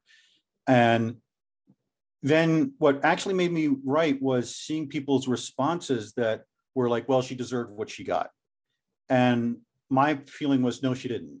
You know, no one, I don't think anyone deserves to be shot. There may be circumstances where someone has to be shot, but no one deserves to die. But you know, the situation was that you had the speaker's lobby, you had a barricade, you had three police officers there with a much larger crowd trying to break in. And she tried to crawl in through a window and was shot and killed. And the investigation by not one, but two agencies, the DC police and I believe the Secret Service, concluded that the uh, shooting was justified. And a lot of people are going around saying, you know, she was executed, that she was, you know, trying to stop the rioting or whatever. And, and these aren't, aren't really true but I actually I feel some sympathy for her. I feel bad for her family. I mean, she, you know, this was a woman who should not be dead. But I don't blame the police for what happened. And usually I'm very skeptical of shootings, but in this case, I, I think that the uh, analysis, I mean, we've all seen the videotape. I think the analysis was correct. And what I talked about was you know, if you want to affix blame for what happened, I think it goes to Donald Trump and his supporters for the stop the steal thing. You know, they what's one of the things that's coming out of the January 6th committee was everyone around Donald Trump was telling him you lost the election. Bill Barr told him that. His children told him that. His son-in-law told him that. Everyone around him was telling that, and he just refused to believe them, or just didn't want to, didn't care. Um, the people he was listening to were people like Rudy Giuliani, who was telling him that he that he won. And so, you know, he continued to he lied effectively, continued to feed that lie, continued to rile up his supporters, saying your democracy is being stolen, your country is being stolen. They gathered them on January 6th. Remember, January 6th was picked because that was the day that the vote was going to be certified. And the reason they had that rally was because this crackpot theory emerged that Mike Pence could overturn the election. And our friend Burt Likko wrote about this in Ordinary Times that this was just nonsense. There was no legal way that Mike Pence could overturn the election. And even Congress could at most send those certifications back to the states to confirm them. They couldn't just override them. And so the people were gathered there on a false premise. They were then riled up, you know, they were turned loose. And you know, the, the main violence was started by the Proud Boys and the Oath Keepers, but those were also stimulated. One of the, another thing that's come out of the January 6th committee was when Donald Trump at the debate was asked to denounce the Proud Boys and told them to stand by, that they used that as a recruiting tool. That was one of the things that they used to build up their numbers to the point where they could breach the Capitol. And so, you know, Ashli Babbitt was a grown woman. She had agency. She made her decisions. But I think you have to put some responsibility on the people who gathered a mob, set them loose, knowing that violence might happen, that someone might get killed. You know, they didn't specifically single out her, but they set the mob loose in a circumstance that might result in people dying. And you know, we, there's a very specific legal definitions of who's responsible, incitement, and all those. Again, our lawyer friends write about that. So there's not a legal responsibility, but there is, I think, a moral responsibility for what happened. You know, there's a line in the Bible I'm fond of quoting that not uh, that you shall not put a stumbling block in front of the blind, which is interpreted by most sages to mean don't put people in positions where they're tempted to do bad things.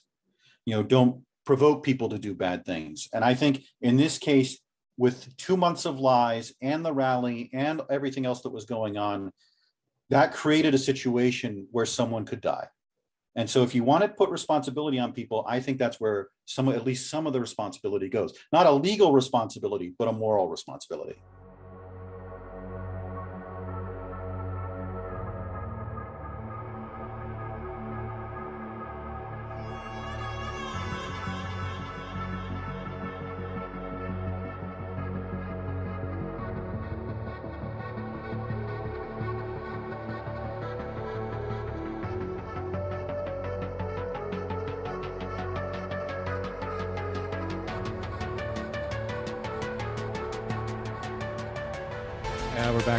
John Miller talking a little baseball. Okay, so we know what the problem is. We know that the money's an issue. What's some of the things we can do about it? My first question about this, though, is if it's a cultural problem, like you said, MLB's throwing plenty of money at Little League Baseball. That's not the issue. How do you change a cultural problem? You have to have a cultural solution, don't you? Yeah, and that means the people at the grassroots uh, having ideas. Um, so, as a follow up to my first piece, I wrote about some of those ideas. And, um, you know, basically, if you think about, uh, you know, youth baseball, as, uh, youth baseball as its own sport, what you need is for there to be balls in play. You cannot have youth baseball become a, a contest of whether the pitcher can throw a strike or not. So you need to change the rules so that you have that ball in play at least every 30 seconds. So one thing I like to do is play one strike and you're out or two strikes and you're out where i'm pitching or a machine is pitching and you're getting a strike and the ball's in play. So that's one way um, co- coaches catching to kind of make the pitchers more comfortable and have them uh, you know get rid of pass balls and, and sort of accelerate the tempo. Um, playing uh, with there's a guy in california named david klein who has a game called speedball which is three teams uh, show up every game. Uh, one team hits one team plays the infield one team plays the outfield and you rotate. So you get more at bats with only five players, and you have different rules to accelerate the game. Uh, smaller balls to make it easier to throw strikes. Um, five on five with three bases. You know, people think that baseball is kind of etched in stone and, and you handed down in the Constitution, but it's actually a very malleable game, and there are lots of rule changes in the 19th century. And I think you just have to change the rules until it is exciting again. And if, if it's not, then why why would a kid want to play if it's if it's just standing there? Uh, I don't know if you know, know the, the Peter Paul Mary song "Right Field." They sing, uh, uh, "Playing right field can be lonely and dull. Little leagues never have lefties who pull." And so it's a song about a kid just standing there, and all of a sudden the ball comes out to him, and he's just shocked. So yeah, baseball should not be that that picnic. it should be fun and, and rhythmic and have uh, you know good pace to it. And so you need again change the rules so you get that pace. Now that's something that football has done in America, especially now. We talked about how the, that's become a clinic kind of sport. That you do they play seven on seven. You do clinics. You go to things like that. It seems to me like something like that because it sounds like well that's not the real game of baseball. No, but what it does do is the one thing that's really hard to get little league to do is it builds a skill set, but it still does it in a fun way that doesn't drag like a full blown game does. Yeah, that's really smart. I should look into that. I, I don't know that much about football, but um, yeah, that seems like they've and they're kind of forced to, I guess, because the the the, the grown up game is, is so insane. So you, need to modify it. But yeah, I'm all I'm all for just making up stuff that uh works in the moment um, and not trying to you know be too traditionalist because eventually if they're good they'll they'll be able to play at the higher level in the real game too yeah john w miller joining us now uh you have one suggestion that i think is a great suggestion but let's be honest baseball can be a little stodgy they can be a little traditionalist they can be a little slow to change but i think you have a good suggestion here you talk about the coaches at the little league level it's set in stone that they're not to be paid, but this is something that should probably be changed because, and you had a great line in there is like, well, you don't expect free violin lessons. Why would you expect free baseball lessons? Should they, should they have some kind of a standardization of coaching? Well, um, yes. Uh, it seems like it, it's going to be hard to fix this problem if you don't admit that your average parent, with all due respect, is um, probably not a qualified baseball or softball coach. And, by the way, when I say baseball, I include softball and I, I include girls girls sports. So um, uh, there should be a middle ground between uh, a private club or somebody's making, you know, and there are club owners, by the way, who make hundreds of thousands of dollars. And so there should be a, should be a middle ground between the the volunteer parent who knows nothing about the sport and then the private club where um, it's you know three or four thousand dollars to play. Um, and so I think it would be reasonable to have you know a fee that would be you know say three hundred dollars, um, which is manageable for almost all families if if you know in the broad per year in broad sense, and then uh, paying coaches something, and so then you can get some qualified people and, and you can demand a kind of performance and demand a kind of pace and de- demand a standard of, of, of fun and, and, excitement that um, you don't get if it's a a parent who does not know what they're doing and just standing there. And, and you know it drives me crazy when i see a, a, dad standing at home plate hitting a ball to one kid at a time uh, and while eight kids just stand there. So I, I, bring up the, the european kind of club model where it's often um, a public field or uh, kind of a public structure but you're you're paying the the, the coaches and and the the fee is somewhere between the the little league you know 50 bucks or 100 bucks and then the private club three or four thousand. All right. One of the things we always appreciate about you is you find these great human interest stories. Give me a couple that you found writing about this, about baseball. Give me one or two of the great individual people that you met that really bring this to life. So I, I, I mentioned Nelson Cooper, who's a, um, an African American man in his 20s who, when he moved to Pittsburgh, was disappointed not to find baseball. And so he started out with a, a group of kids and, and just um, running practices and games.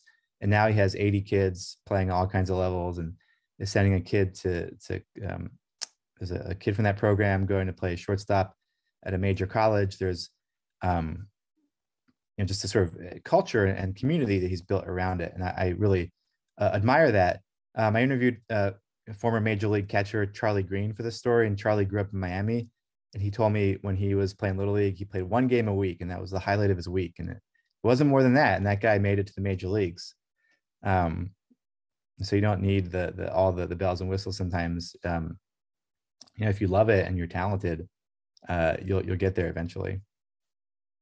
All right, you coach it yourself. Tell me one of yours though. What just put it on a human level for me. You're a great writer, which is why we always enjoy talking to you. But t- tell us what you get out of something like Little League and working with the kids. And I mean, it's a game, it's a sport. You're helping kids.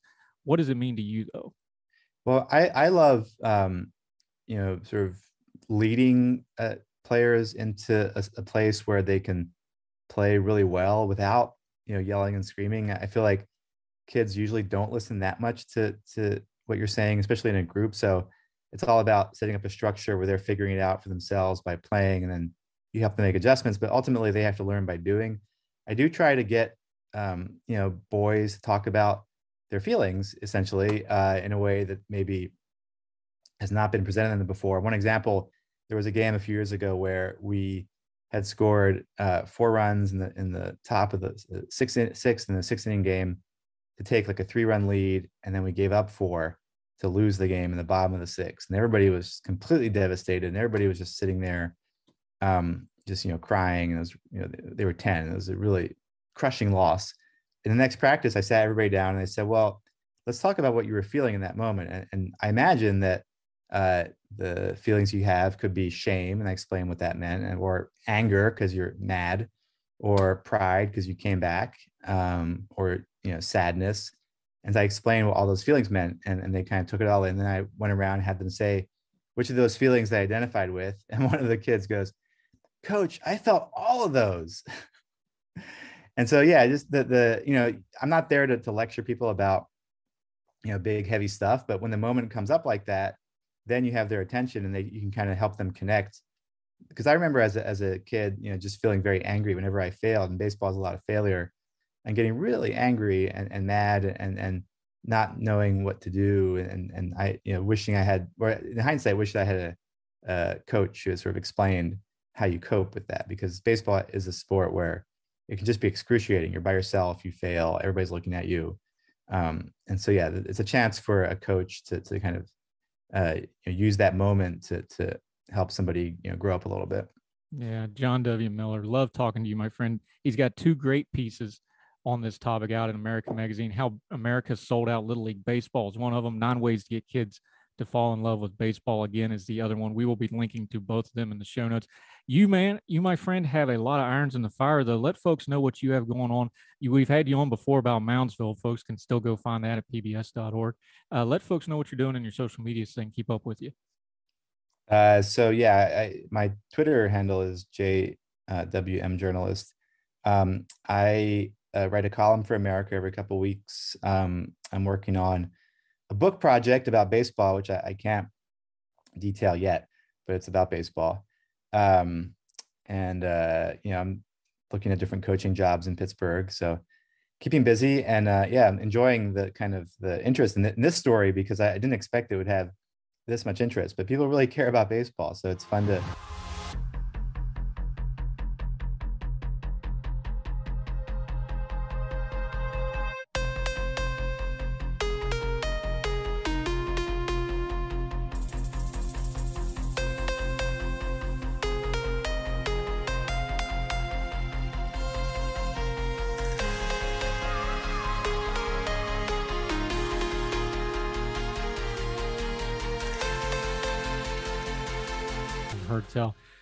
as you're well aware, I'm sure, because you teach students, uh, a lot of people don't really pay attention to economics.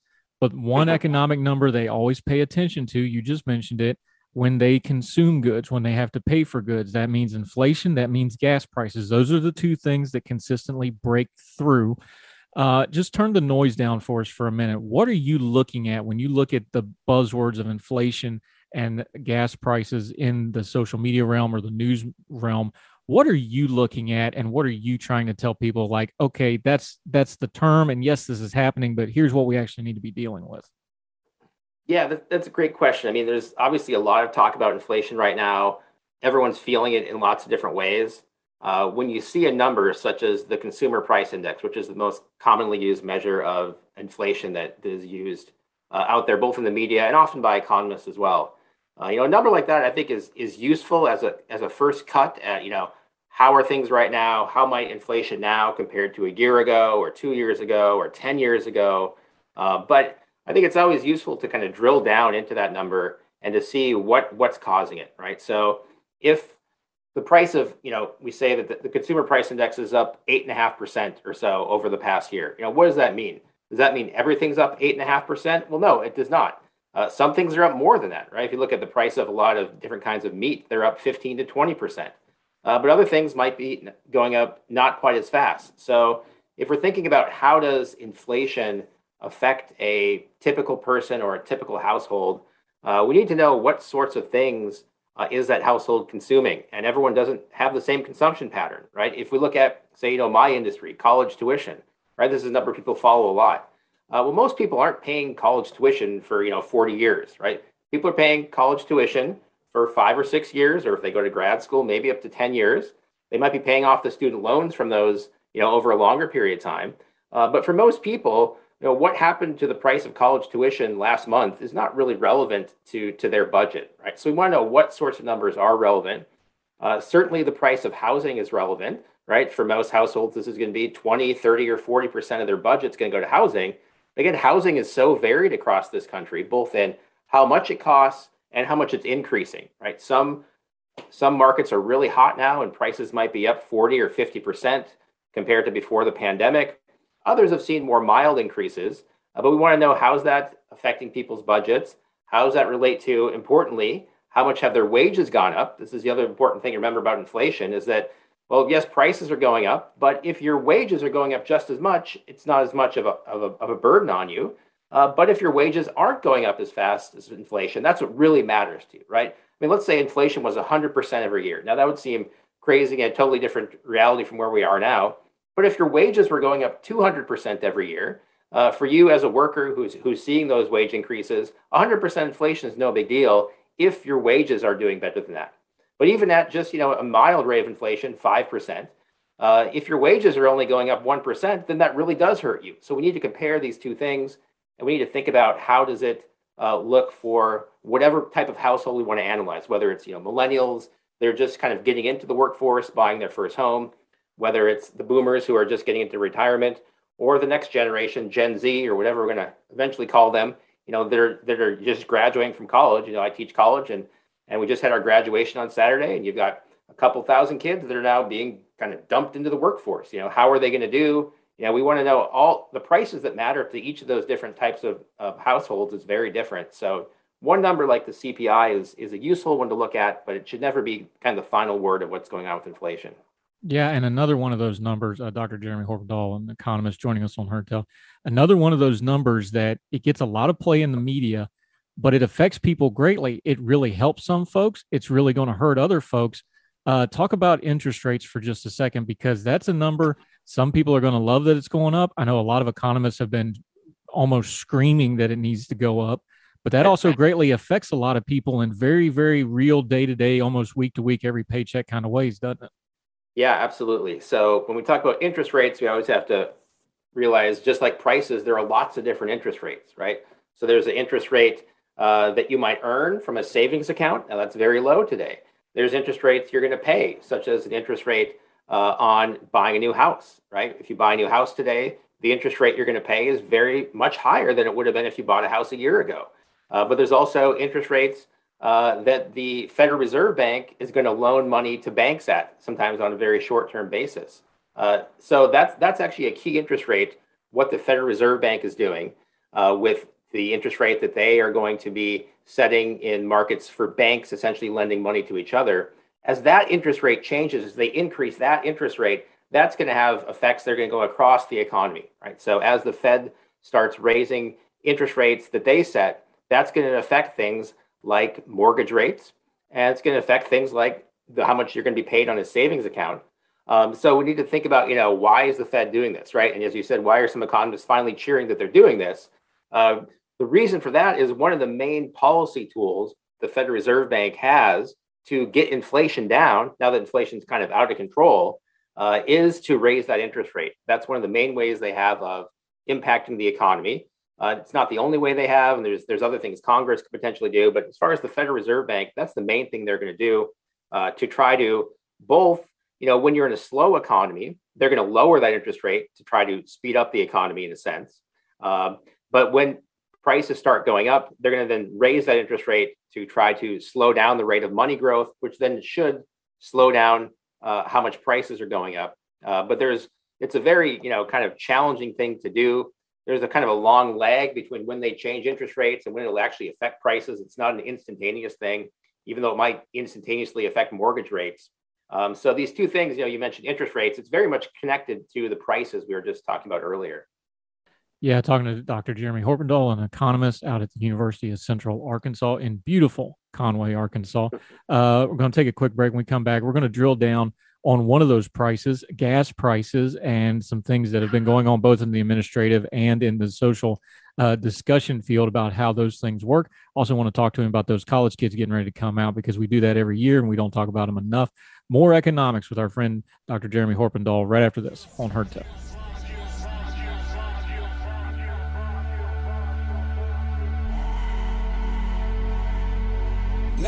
See you go off like a bomb. Ah, welcome back to Heard Tell. We are talking economics. Our friend Dr. Jeremy Horpedahl is going to explain some of this big number, big mass stuff to me like I'm five, so even I can understand it. Uh, here's one that folks get wrong a lot, even though they're invested in it because it hits them directly daily. Gas prices. You've been doing some writing about this in Real Clear uh, Policy real quick though, just so we have our nomenclature right, we talk about it, but break it down. What actually affects gas prices? Why is that what we call a lagging indicator? No, it doesn't just what happened today doesn't show up at the pump tomorrow. This is stuff from six months ago, year ago, 18 months ago. Just real quick in a nutshell so that we have the right terminology. What is gas prices actually reflecting? Yeah, that's that's a really important thing to think about, right? Like where does this number come from? We see it at the pump, right? We don't and not just at the pump, we see it as we drive by a gas station, right? It's posted everywhere, right? So everyone's very keenly aware of this and it certainly affects people's budgets. Um, you know, economists, of course, love to talk about supply and demand, right? And I think that both of those factors are important here. Uh, number one is there is coming out of the pandemic, as, as most countries are now, uh, there's a huge increase in demand for all sorts of things, but especially for traveling, right? Both by car, uh, by airplane. Uh, and those are two industries which are going to be purchasing a lot of gasoline. It's necessary for them uh, to uh, have those uh, moving forward, of course. So, what that means is that part of what's going on uh, is that people are just wanting to buy a lot more. But that's also hitting up to the other half of it that economists like to talk about, and that is the supply, right? So, there's the supply of gasoline, which is certainly being affected by the events in Ukraine, uh, as well as countries reacting to that to that war by uh, either embargoing Russian imports or other things related to that. So that's certainly a part of it. But gas prices had been going up uh, long before that began, uh, going up throughout most of, of last year of 2021. Uh, so what other factors might there be? And here's where I think the the the essay you mentioned I wrote for Real Clear Policy really I tried to explain this in, in, in a pretty simple way, uh, is that, you know, when you have this increase in demand, uh, what we would normally expect for, for most markets is an increase in supply, right? As people demand more, the price goes up, and then there should be more oil put on the market, which eventually turns into more gasoline, and the prices then should come down, which get back to some sort of equilibrium uh, as that happens. But this doesn't happen instantaneously, right? You can't instantly just suddenly find more oil or, or create more gasoline. There's a long production process that's involved in both extracting the oil, finding new oil. Certainly, when the price of oil goes up, uh, there are reserves of oil that weren't profitable to extract before that now are. Uh, but again, there's a there's a time lag. So what's been kind of building up in the you know past year as we've been coming out of, of the pandemic in the U.S. And, and other countries are as well, is that we've had a big increase in demand, uh, but the, the supply side takes a long time to catch up. And then in the middle of that is when you have the Ukraine war coming on, uh, coming online, and then that just kind of really just just topples it over, right? There's uh, wherever we'd be getting the new supply from, there's now just less oil available in the entire global market, and so that just really uh, then kind of you know right in February and March, prices just started skyrocketing, right? I think in a few weeks, prices at the pump went up by a dollar a gallon, and it was just a really dramatic increase in a short amount of time. But that was the buildup of a lot of things which have been happening in this very weird economy we have right now, post pandemic or kind of still in the pandemic, that uh, that that all that's kind of coming together, and then consumers end up seeing it at the pump, right? So I think maybe next we'll talk about you know what is there anything we can do about that, right? There's a lot of a lot of people suggesting things we can do, but that's that's kind of the, the basics of you know what's what I think is going on with that market right now. Yeah, and you start talking about things like price control. We've seen some op-eds, we see some talking heads discussing it. We've even heard it from some of the White House staff folks. Um, not in that terminology, but that's what they're talking about when they're talking about manipulating the price. Here's the problem. Uh, we've seen this movie. We know about the gas shortages in the 70s. That got hung around Carter's neck. But the part of that story folks don't talk about is a lot of the mess that Carter was dealing with was actually Nixon instituted price controls on a whole bunch of stuff before him in the 60s. We have a history of this in the United States of America at, with price controls. You're the economist. You explain it to me. That history is not a good one, correct? Yeah, that's right. So, like you said, there have been some people that have been saying that, well, one thing we could do perhaps in some markets is institute price controls of various sorts to try to bring down certain prices like gasoline.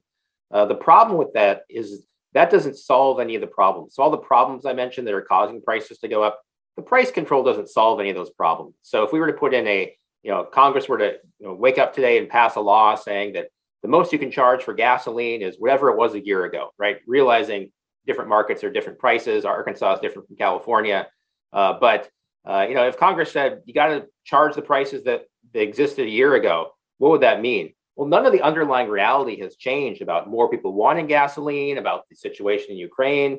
Uh, what you're essentially doing is trying to mask the problem. But what that then creates is an additional problem, uh, which is, like you mentioned, the 70s, you get shortages of goods like gasoline, uh, meaning that there just is not enough available. Uh, what that price rising does, right? An important part of prices rising from an economist perspective is to make it so that uh, people are going to use less where they can now, of course, we can never cut back 100%, but use less where we can. Um, and it's going to try to get more oil on the market. Uh, if you put a cap on that, whether it's the retail price of gasoline, whether it's the price of oil, what that means is you're going to screw up the market trying to react to this, right? You're not going to tell consumers to stop using it, which is what the higher price tells consumers to do. And you're not going to encourage more producers to put more oil or gasoline on the market. And you're going to create this additional problem of shortages uh, which would mean what we would see at the pump is not high prices, but what we would see is long lines. We would see people lined up uh, because there's stations run out of gasoline and you don't want to not have gasoline. I mean, imagine today, you know, the challenge with electric cars is doing a cross country trip, right? For short trips, electric cars are actually really good. But am I going to find a charging station if I'm trying to do a 400 mile trip? Uh, if you have shortages of gasoline, it's actually the same problem.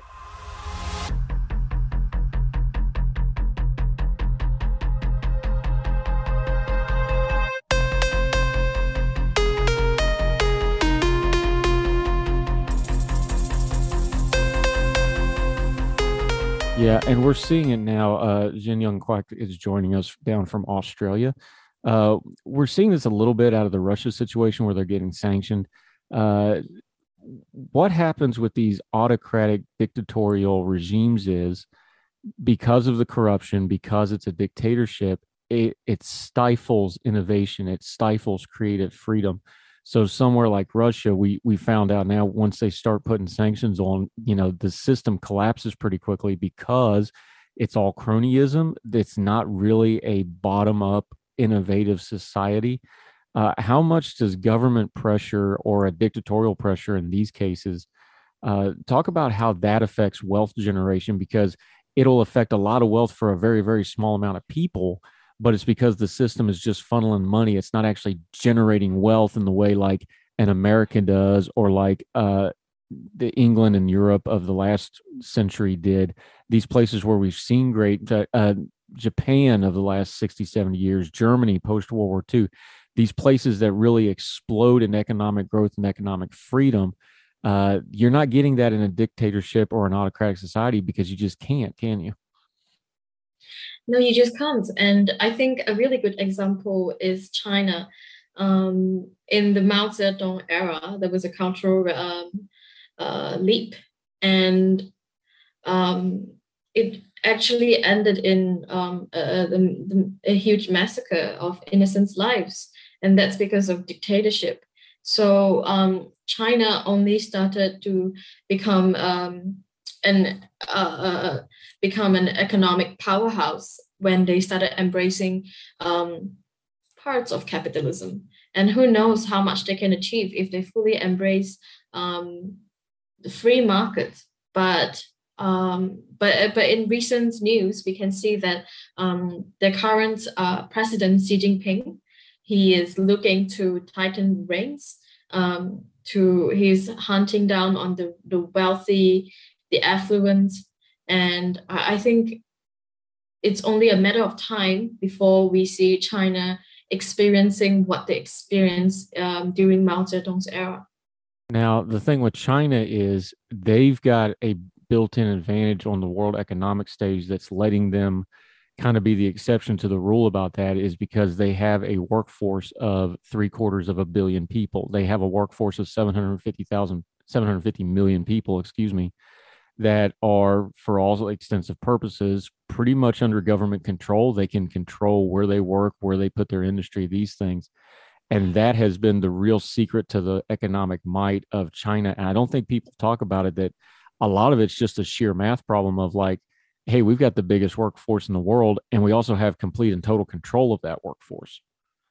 Yes, and um, it, it's it is it is simply quite um, I think China itself is a very interesting topic. Um, but at the same time, I, I do think that uh, if uh, if if if China, if the president of China were to um, uh, carry out even more restrictive policies, it will um, the popu- the, the sheer the sheer mass of the country will not be able to help um, the economic progress. Um, and I think we can see that from history. Um, during Mao Zedong's era, there were, there were a lot of people as well, but um, there, they were still living in poverty.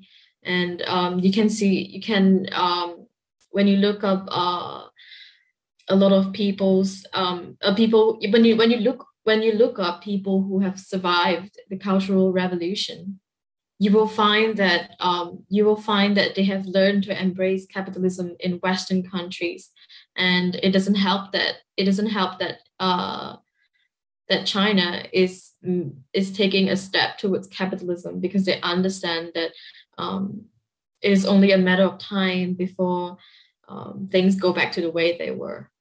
Yeah, talking to our friend Kwak over in Australia. Uh, why is it I know we talk about the human rights issues China has currently today, and we understand that their economic might is buying their excuses and ex- and uh, enabling them to do that because people don't want to, you know, they don't want to break up the cash cow that China is. Why isn't something you talked about the Cultural Revolution? Uh, the Great Leap Forward is quite possibly the greatest single human caused disaster and extinction of people and life in the history of the world. And we don't really talk about that much. I know China censors that's a lot of it, but you're talking about 20, 25 million people starving to death basically on purpose. Why do you think that's not more in our collective consciousness as the world, especially in the West, where we're usually pretty good with stuff like human rights, but we just never talk about the Great Leap Forward? And this is one of the most horrific things in all of human history. I think uh, I think perhaps a lot of countries, I think a lot of countries don't want to jeopardize their economic ties with um, China because they understand that um, even just by the sheer mass of the country, um, it, it, it'll be quite difficult for us to, for any countries to, uh, to address this without, uh, you know, triggering the, um, triggering China. I, I think uh, it was really interesting because I, I read a I've it was really it was it, I read an interesting article by the Prime Minister of Singapore, Lee Hsien Loong, and he was uh, he he basically gave an in depth um, uh, analysis on um, trade ties between Singapore, the U.S. and China, and what he really strives for is um, the perfect balance between um, not agitating China while maintaining good ties with the states. And I think perhaps a lot of um, perhaps world world leaders um, all over the world are trying to do the same thing. Um, and while this does make sense economically, it doesn't do anything to address um, uh, the problems that China faces. Yeah, talking to our friend Kwak from over in Australia. We're going to take a quick break. We come back on Heard-Tell. We're going to continue to talk about poverty and wealth generation, a little economics. Going to take a look at it from the perspective of immigration. Two things that are always tied together is economics and immigration. We'll talk about that right after the break on Heard-Tell.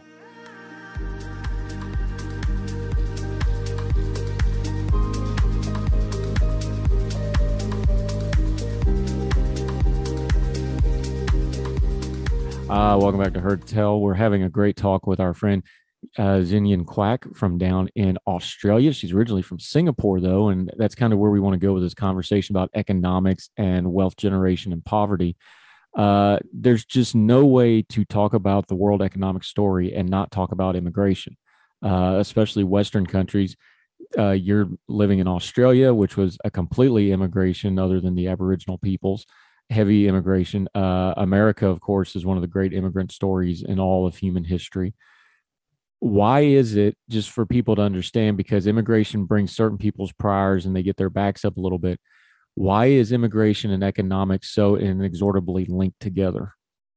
I think um, I think uh, if when you look back at countries that are incredibly wealthy, you think of Australia, you think of Hong Kong, um, the states, of course, and Singapore. And these countries, uh, these countries are built by these countries' as wealth uh, created by immigrants, by ex- allowing immigrants to come in and be productive. So when so I think the the most common misconception um, of immigration is that um, uh, people strongly believe in the zero sum um, uh, theory, but that's not true. They believe there's a lot of people who are against immigration believe that um, they believe that once immigrants immigrants come in, they're gonna take uh, uh, this the locals' jobs, but they don't. Um, and you can see that uh, you can you can you can tell that immigrants in fact boost productivity and economic growth um, when you look at exam when you look at um, examples of um, businessmen who um, who who come who, who come from a different country wanting to open wanting to start their business in your country and that's when they bring about new jobs um, my favorite example is um, this this founder of a hot pot company from China, um, Haidilao. Lao. Some of you may have heard of it um, he once he made it in China, he decided to migrate to Singapore. So now he's a Singaporean citizen. And while many are not quite receptive to immigrants coming, they cannot deny the fact that um, this businessman coming to Singapore um, drives business to um, Singapore. And um, it in turn creates jobs for Singaporeans and this in turn boosts um, productivity, uh, lowers unemployment rate, and keeps us all happy. Yeah, here in the states, because of COVID, we have this really weird economic thing we've been talking about with our economic friends when they come on the program. Of we have a really low unemployment rate and we have a labor shortage, which doesn't make sense in traditional economics. But then part of the story of that is when you go look at the data from the last two and a half years, immigration has pretty much stopped from a dead standstill, some of it from COVID, some of it from other reasons. And boy, howdy, wouldn't you know that those gap numbers almost dead line up with the immigration that stopped. And people, I think, maybe didn't realize that, oh, there's certain jobs that the immigrant classes come in and they fill these jobs and just nobody else is doing them. That really was a thing. And when COVID hit, all of a sudden people found that out.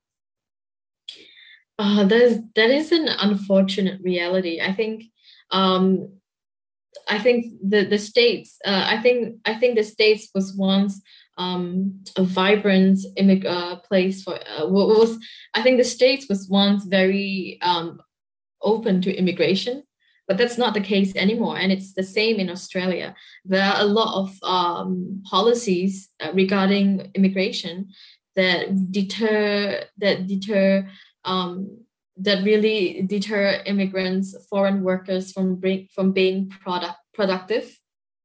And um, I think an example from Australia is that at one point, um, uh, because of COVID, Austra- the Australian borders were not um, uh, open to those on bridging visas. And bridging visas is a type of visa that you you receive when you've applied for a work visa in Australia. So because a lot of these um, work visa applications have not been approved, a lot of people were um, working in working in Australia under a bridging visa, and because of the COVID, they went home. And um, when the government uh, didn't allow these people to come back in, um, they they saw uh, this they they they witnessed the disastrous um, uh, outcome, which is that they didn't realize um, the aged care sector actually comprised mainly of um, foreign workers. So when this happened, um, the the aged care sector um, uh, lost a lot of uh, lost a lot of its um, staff and employees, and um, this resulted in deaths that could have been prevented. But because of the government's um, rigid um, immigration policies, uh, I think we're beginning to see the economic consequences. Why do people, talking to our friend Kwak, um, people just talk about immigrations with like borders and people coming and going? Really, the conversation with immigration, especially legal immigration, we're not talking about illegal immigration, which everybody agrees that you shouldn't have that. You have to have, you know, standards. You got to have ways but when you're talking legal immigration, the part that has to be cohesive is some kind of a program, whether it's a visa program, a green card program, a sponsorship program, however you're going to do it. They have to have jobs and they have to have uh, inroads into the economy, or the immigration is not going to work properly as far as economic development goes. You have countries like Australia, which are extremely restrictive with their visas. Uh, the EU is getting very restricted with their visas. We noticed the, the problem with the refugees with Ukrainians is they're arguing over whether or not, you know, do they get a 90 day work permit or do they get a two year work exemption? You know, things like that's the discussion you have. Why in people's minds do they not put those two things together when really that should be the conversation when you're talking about legal immigration of not just the numbers you're letting in, but who you're letting in, which kind of skilled labor, which kind of skilled professionals, and how to get them into the workforce in a permanent way and fast track that process because that's really what determines whether or not immigration is successful or not more than the other factors doesn't it?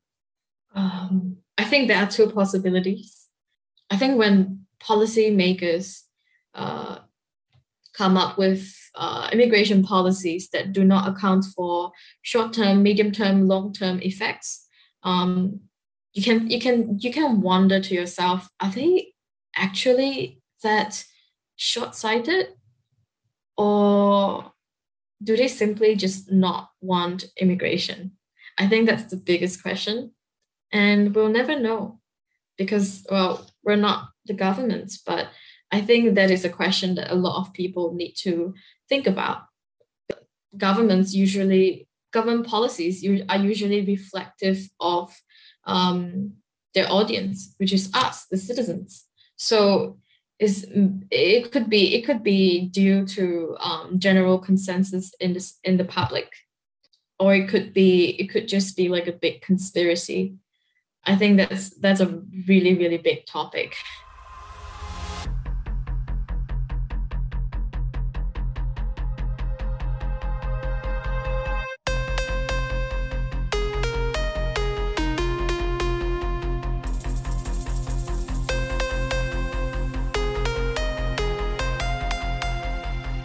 Since we're talking prices, let's talk supply side for just a second. I was sitting behind a train yesterday. I was watching all those contra- containers go by, the double stacked on the train.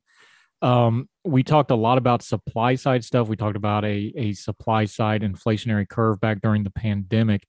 We're moved on from that a little bit. What's the data saying about that? Is that lingering into what's going on now, or did it wash out and now we're dealing with more of the oncoming traffic, as you said, as opposed to the rear ending part?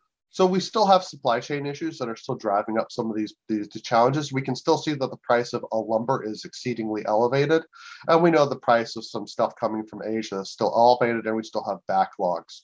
So, you know, uh, the data that we're seeing is showing that those effects are, are, are mediating. They're they're getting you know less bad over time, but they're not coming down as fast as we would hope. And this is part of the problem, uh, uh, and as we would want. And part of it is because you know this isn't you know COVID was an international event, and as much as we want to criticize the U.S. policy response under both Trump and Biden, um, and sort of also the sort of the, the response of the American public, um, compared to uh, a lot of other countries in the world, particularly in Asia. Um, some of the Asian countries, some Asian countries did great, but some of the Asian countries where we get a lot of our imports from, uh, not so great. Uh, take up of vaccines is not as good as what we have here. So, so it's getting great, better. Another it's getting better. bag. It's getting better, but it's getting better slower than we would expect. Much like the cold that I had took a lot longer than I wanted for it to, for me to get over it. Yeah, it's interesting. I had a fence quoted for my backyard, and they won't even quote you wood fencing right now. They said nobody can afford it anyway, and it would take us too long to get it, so we don't even bother quoting it right now. That's how bad the wood is. I, am trying to build an addition, a, a, a an ADU, accessory dwelling unit, um, on on my property, uh, and you know we're having the architect drop the plans now. Um, I'm not anticipating starting construction on that until maybe mid next year. Wow. Yeah, it's a mess uh, talking to Jericho Hill, our economist friend. Uh, let's talk about one other item you kind of you mentioned in there and kind of skirted by it for just a second though. Inflation and prices. Everybody thinks they're necessarily coupled together, but that's not exactly the truth. They're not exactly dead set together. It, it, talk about the relationship there with the prices a consumer sees on the shelves and inflation, because there is some lag there. There's some waves to those sorts of things. Talk about that because everybody just assumes, well, well, inflation and prices they're linked together, they go up and they go up. That's not exactly. It's a little more nuanced than that, isn't it? Well, yeah, I think the nuance is it depends on what type of uh, U.S. household you are.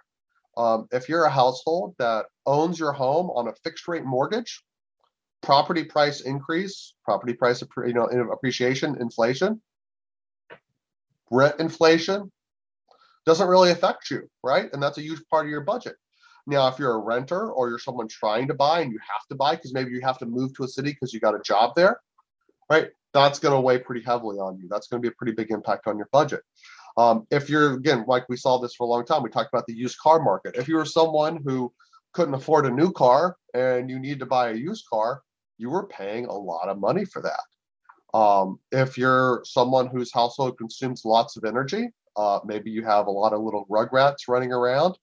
Um, you you're you're subject to a lot more inflation than say uh, a, a childless couple or you know a single person living at home or or just a couple with one kid you know um, so the the these these price changes affect people differently you know it also depends on where you shop like certain retailers are going to see higher price increases than others because of how they source their supply chains so you know if you shop at costco maybe it's uh, and you're in that demographic, you're, you're not so affected. And I think that's sort of, you know, where we might lose track as, as policymakers up here in DC is we're in a particular kind of bubble. Most of us are homeowners. Most of us do buy from Costco. You know, most of us are fairly insulated from a lot of the costs that uh, a lot of Americans outside of these big cities uh, are dealing with. And we have to sort of keep that in mind. And I understand, you know, why there's some some angst there and why there's desire to bring that back down. You know, again, the trade off was did you want to be working, right, and have a job and not be out of work? Or do we want to face these high prices? I would take the higher prices as, as, a, as a choice every day over over leaving people long term unemployed and just I think that destroys families far more than you know what I hope is you know maybe another year of dealing with price changes that are coming down but still elevated and maybe we get back to normal next year right? Yeah. If that's the choice that, that I'm, I'm happy with the temporary pain there. Yeah, Jericho Hill, but, our economist friend, uh, breaking this down so even I can understand it. We're going to take a quick break. We come back gotcha. on Heard Tell. We'll get into more of this economic stuff. We'll get into the politics of it. It is an election year. I'm going to ask him uh, a little bit of rapid fire, see what an economist thinks about some of the campaign lingo that we're going to be hearing over the next couple months. Jericho Hill on Heard Tell right after.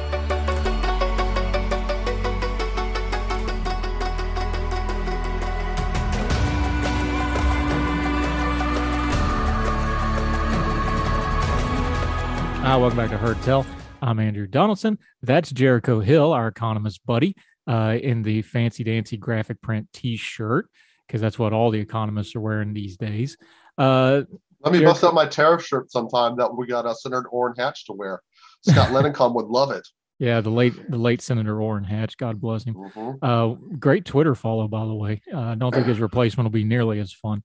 No. Um, uh, let's let's talk economy for just a second. This is an election year, so I want to ask you a couple things. Since you're the economist and I'm not, I just want I'm going to throw you some of the buzzwords we're going to hear because let's be honest, this is the eighth or ninth most important election of my lifetime, uh, to be followed by the tenth most important election of the lifetime next week.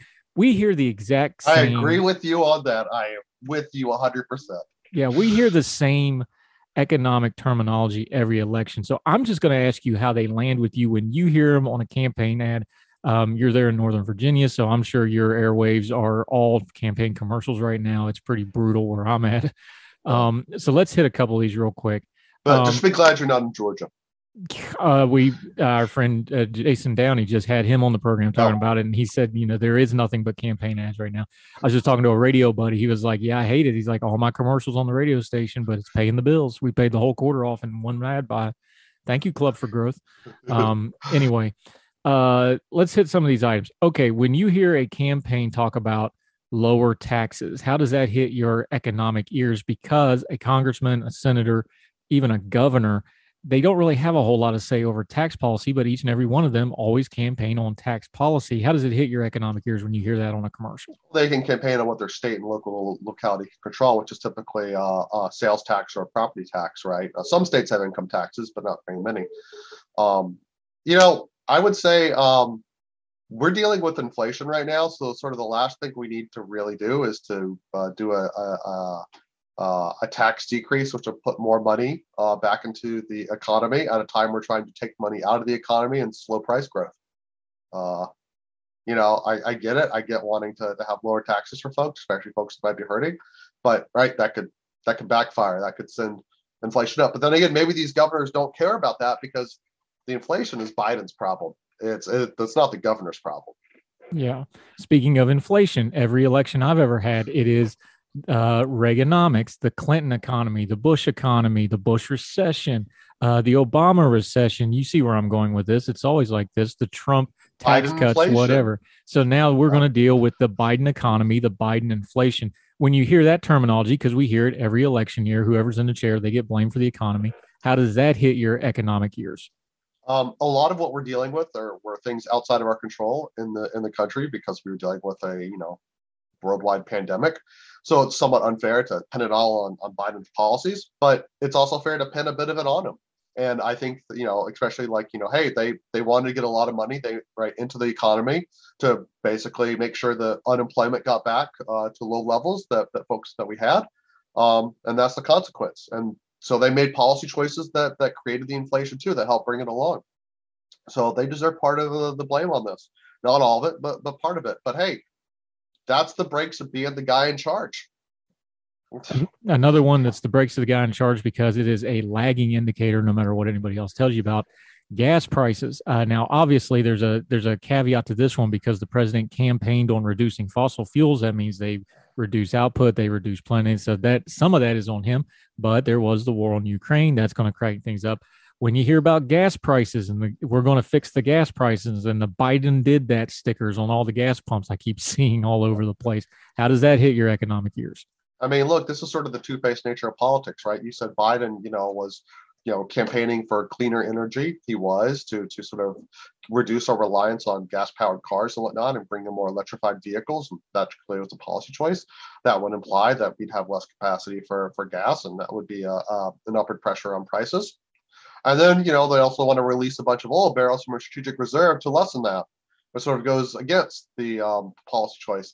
Again, like maybe it's bad politics but you know when you and i talk like i just feel like owning what the what what your goal is and stating clearly what the trade-offs are to that you're going to get to the goal so hey we want cleaner vehicles we want a cleaner environment uh, we want to reduce our reliance on gas we want to reduce our reliance on russian energy good goals guess what there are consequences to that I, again like you know, uh, maybe maybe you know two thirds you know world phenomenal, one third Biden's to blame. You know, like he's got to own some of it. Yeah. I just I just wish that we could be more honest about this. Yeah. Here's one that we need to be more honest about that we talk about every single time. I'm going to bring back manufacturing jobs. Now, I always would love for one enterprising reporter to ask them when they're going to bring back tooling and ball bearings because you're not having any manufacturing in the country until we bring those two things back. And we don't do those in America anymore because you got to have that to have the bigger manufacturing. But when you hear manufacturing, that's a big thing in economics because of the indicators for it. It's something that America has declined in doing, and we import it more than we export it. How do you hear we're going to bring back those manufacturing jobs? I mean, look, the developed world has moved those jobs to the developing world. Uh, that was a choice that made by pretty much every country. Um, the leading edge industries are not manufacturing uh, and will not be. Those are not manufacturers, not the driver of growth anymore. It used to be, but the world and the economy changed. I would hope that our policymakers who want to keep the US focused on delivering those drivers of economic growth to produce jobs, both high skill and low skill, down the line, you know, in these emerging technologies, you know, in these emerging, you know, industries. That's where we that would be good policy. So like I, I, I get for the industrial workers in say West Virginia, right? You you have you know coal. We're not coal's not coming back. Like you know, auto manufacturing to like what it was in the 80s is not coming back. And politicians should just simply be honest about that. And we should work to sort of think about how do we shift our job training? How do we shift our educational system to produce workers that'll thrive in that new economy and thinking 10, 20 years down the road? Look, I 20 years ago i was working i mean you had the you had you know your guests from the from the from the board of education i was a student member of the board of regents of the state of georgia i was pushing for policies that would increase funding for our community colleges and small local colleges in Georgia because their infrastructure, their what they had available in the classrooms for, for students to learn was just paltry. And that's where a lot of our, you know, sort of um, um, skilled jobs, not necessarily college educated, but skilled trade jobs um, and, and, and whatnot, where, where, you know, where folks would go to get their, their, their, their associate's degree or their, their training or their tradesmanship, you know, and we weren't funding that and, and we should. So, so yeah, like, let's think about what, uh, what the world's going to look like in 10, 20 years, what these emerging technologies are and figure out how to, how to get those companies here, how to create them. Let's, uh, let's do what we should do. Let's take the waive the visa requirements for all the smart people from Russia to get them to, to, to leave that country and come over here to the land of opportunity. Let's open up that can of let's open up that that can to to everybody and let's just bring the bright people over here. Let's bring the energetic and industrial people over and have them start companies, right? Immigrants start companies at rates far higher here in the US than native born folks do. And those are the folks that we want to have because they're going to create the jobs of the future. Yeah, it's another topic for another day, something we're working on for a future episode. But that labor gap, Hmm, it's almost identical to the drop in immigration over the last two years. Isn't it funny how that works out? Uh, anyway, we'll talk about that in a future episode. One billion Americans, it unites both left pundits and right pundits. yeah, let's let's open that can of worm another day, shall we? All right, here a couple more of these real quick though, because it is campaign season. We hear the same things over and over and over again. Uh, housing is starting to creep into campaign ads. I've actually seen some affordable housing ads. You never used to see those. I'm wow. for it but the problem here is who makes it affordable because we all know when the government goes to make something affordable, it usually doesn't really end up being affordable. Uh, let's talk a minute. Uh, it's something I know you spend a lot of time thinking and digging into, but I've actually seen a couple campaign ads. They ran one in West Virginia about um, they did a block grant for the whole state to get rid of blighted houses all at once because it makes it a lot cheaper to do, you know, because you yep. pay for 100 houses instead of 10. Smart yep. policy, I think. Uh, so credit to them. But I'm actually seeing some housing policies show up in campaign ads. You wouldn't have seen that 10 years ago. How does that hit your economic years? I mean, housing is the single biggest budget item in most families, most families' budget. Um, we should focus on that if we want families to, to be better off. So yes, I do a lot of work locally on trying to help expand housing supply. There's a lot of opportunities to do that.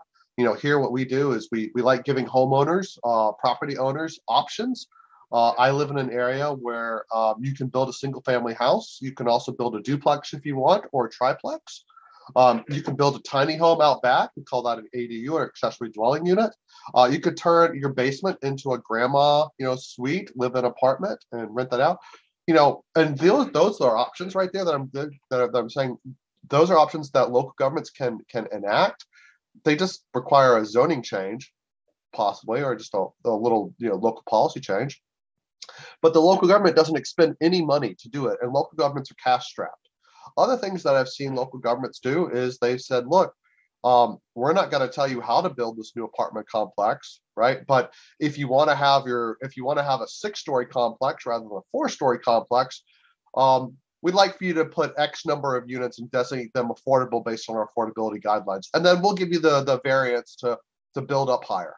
You know, like local governments can't really fund this, right? Um, they have to just basically provide the incentives for folks to do it on their own. Um, and so I, I agree with with Andrew. Like we've had experience of like you know look we, we built Section Eight housing a long time ago in this country, right? And we we we concentrated low income families into the same area. Uh, and that had uh, consequences that were not good for those low income families.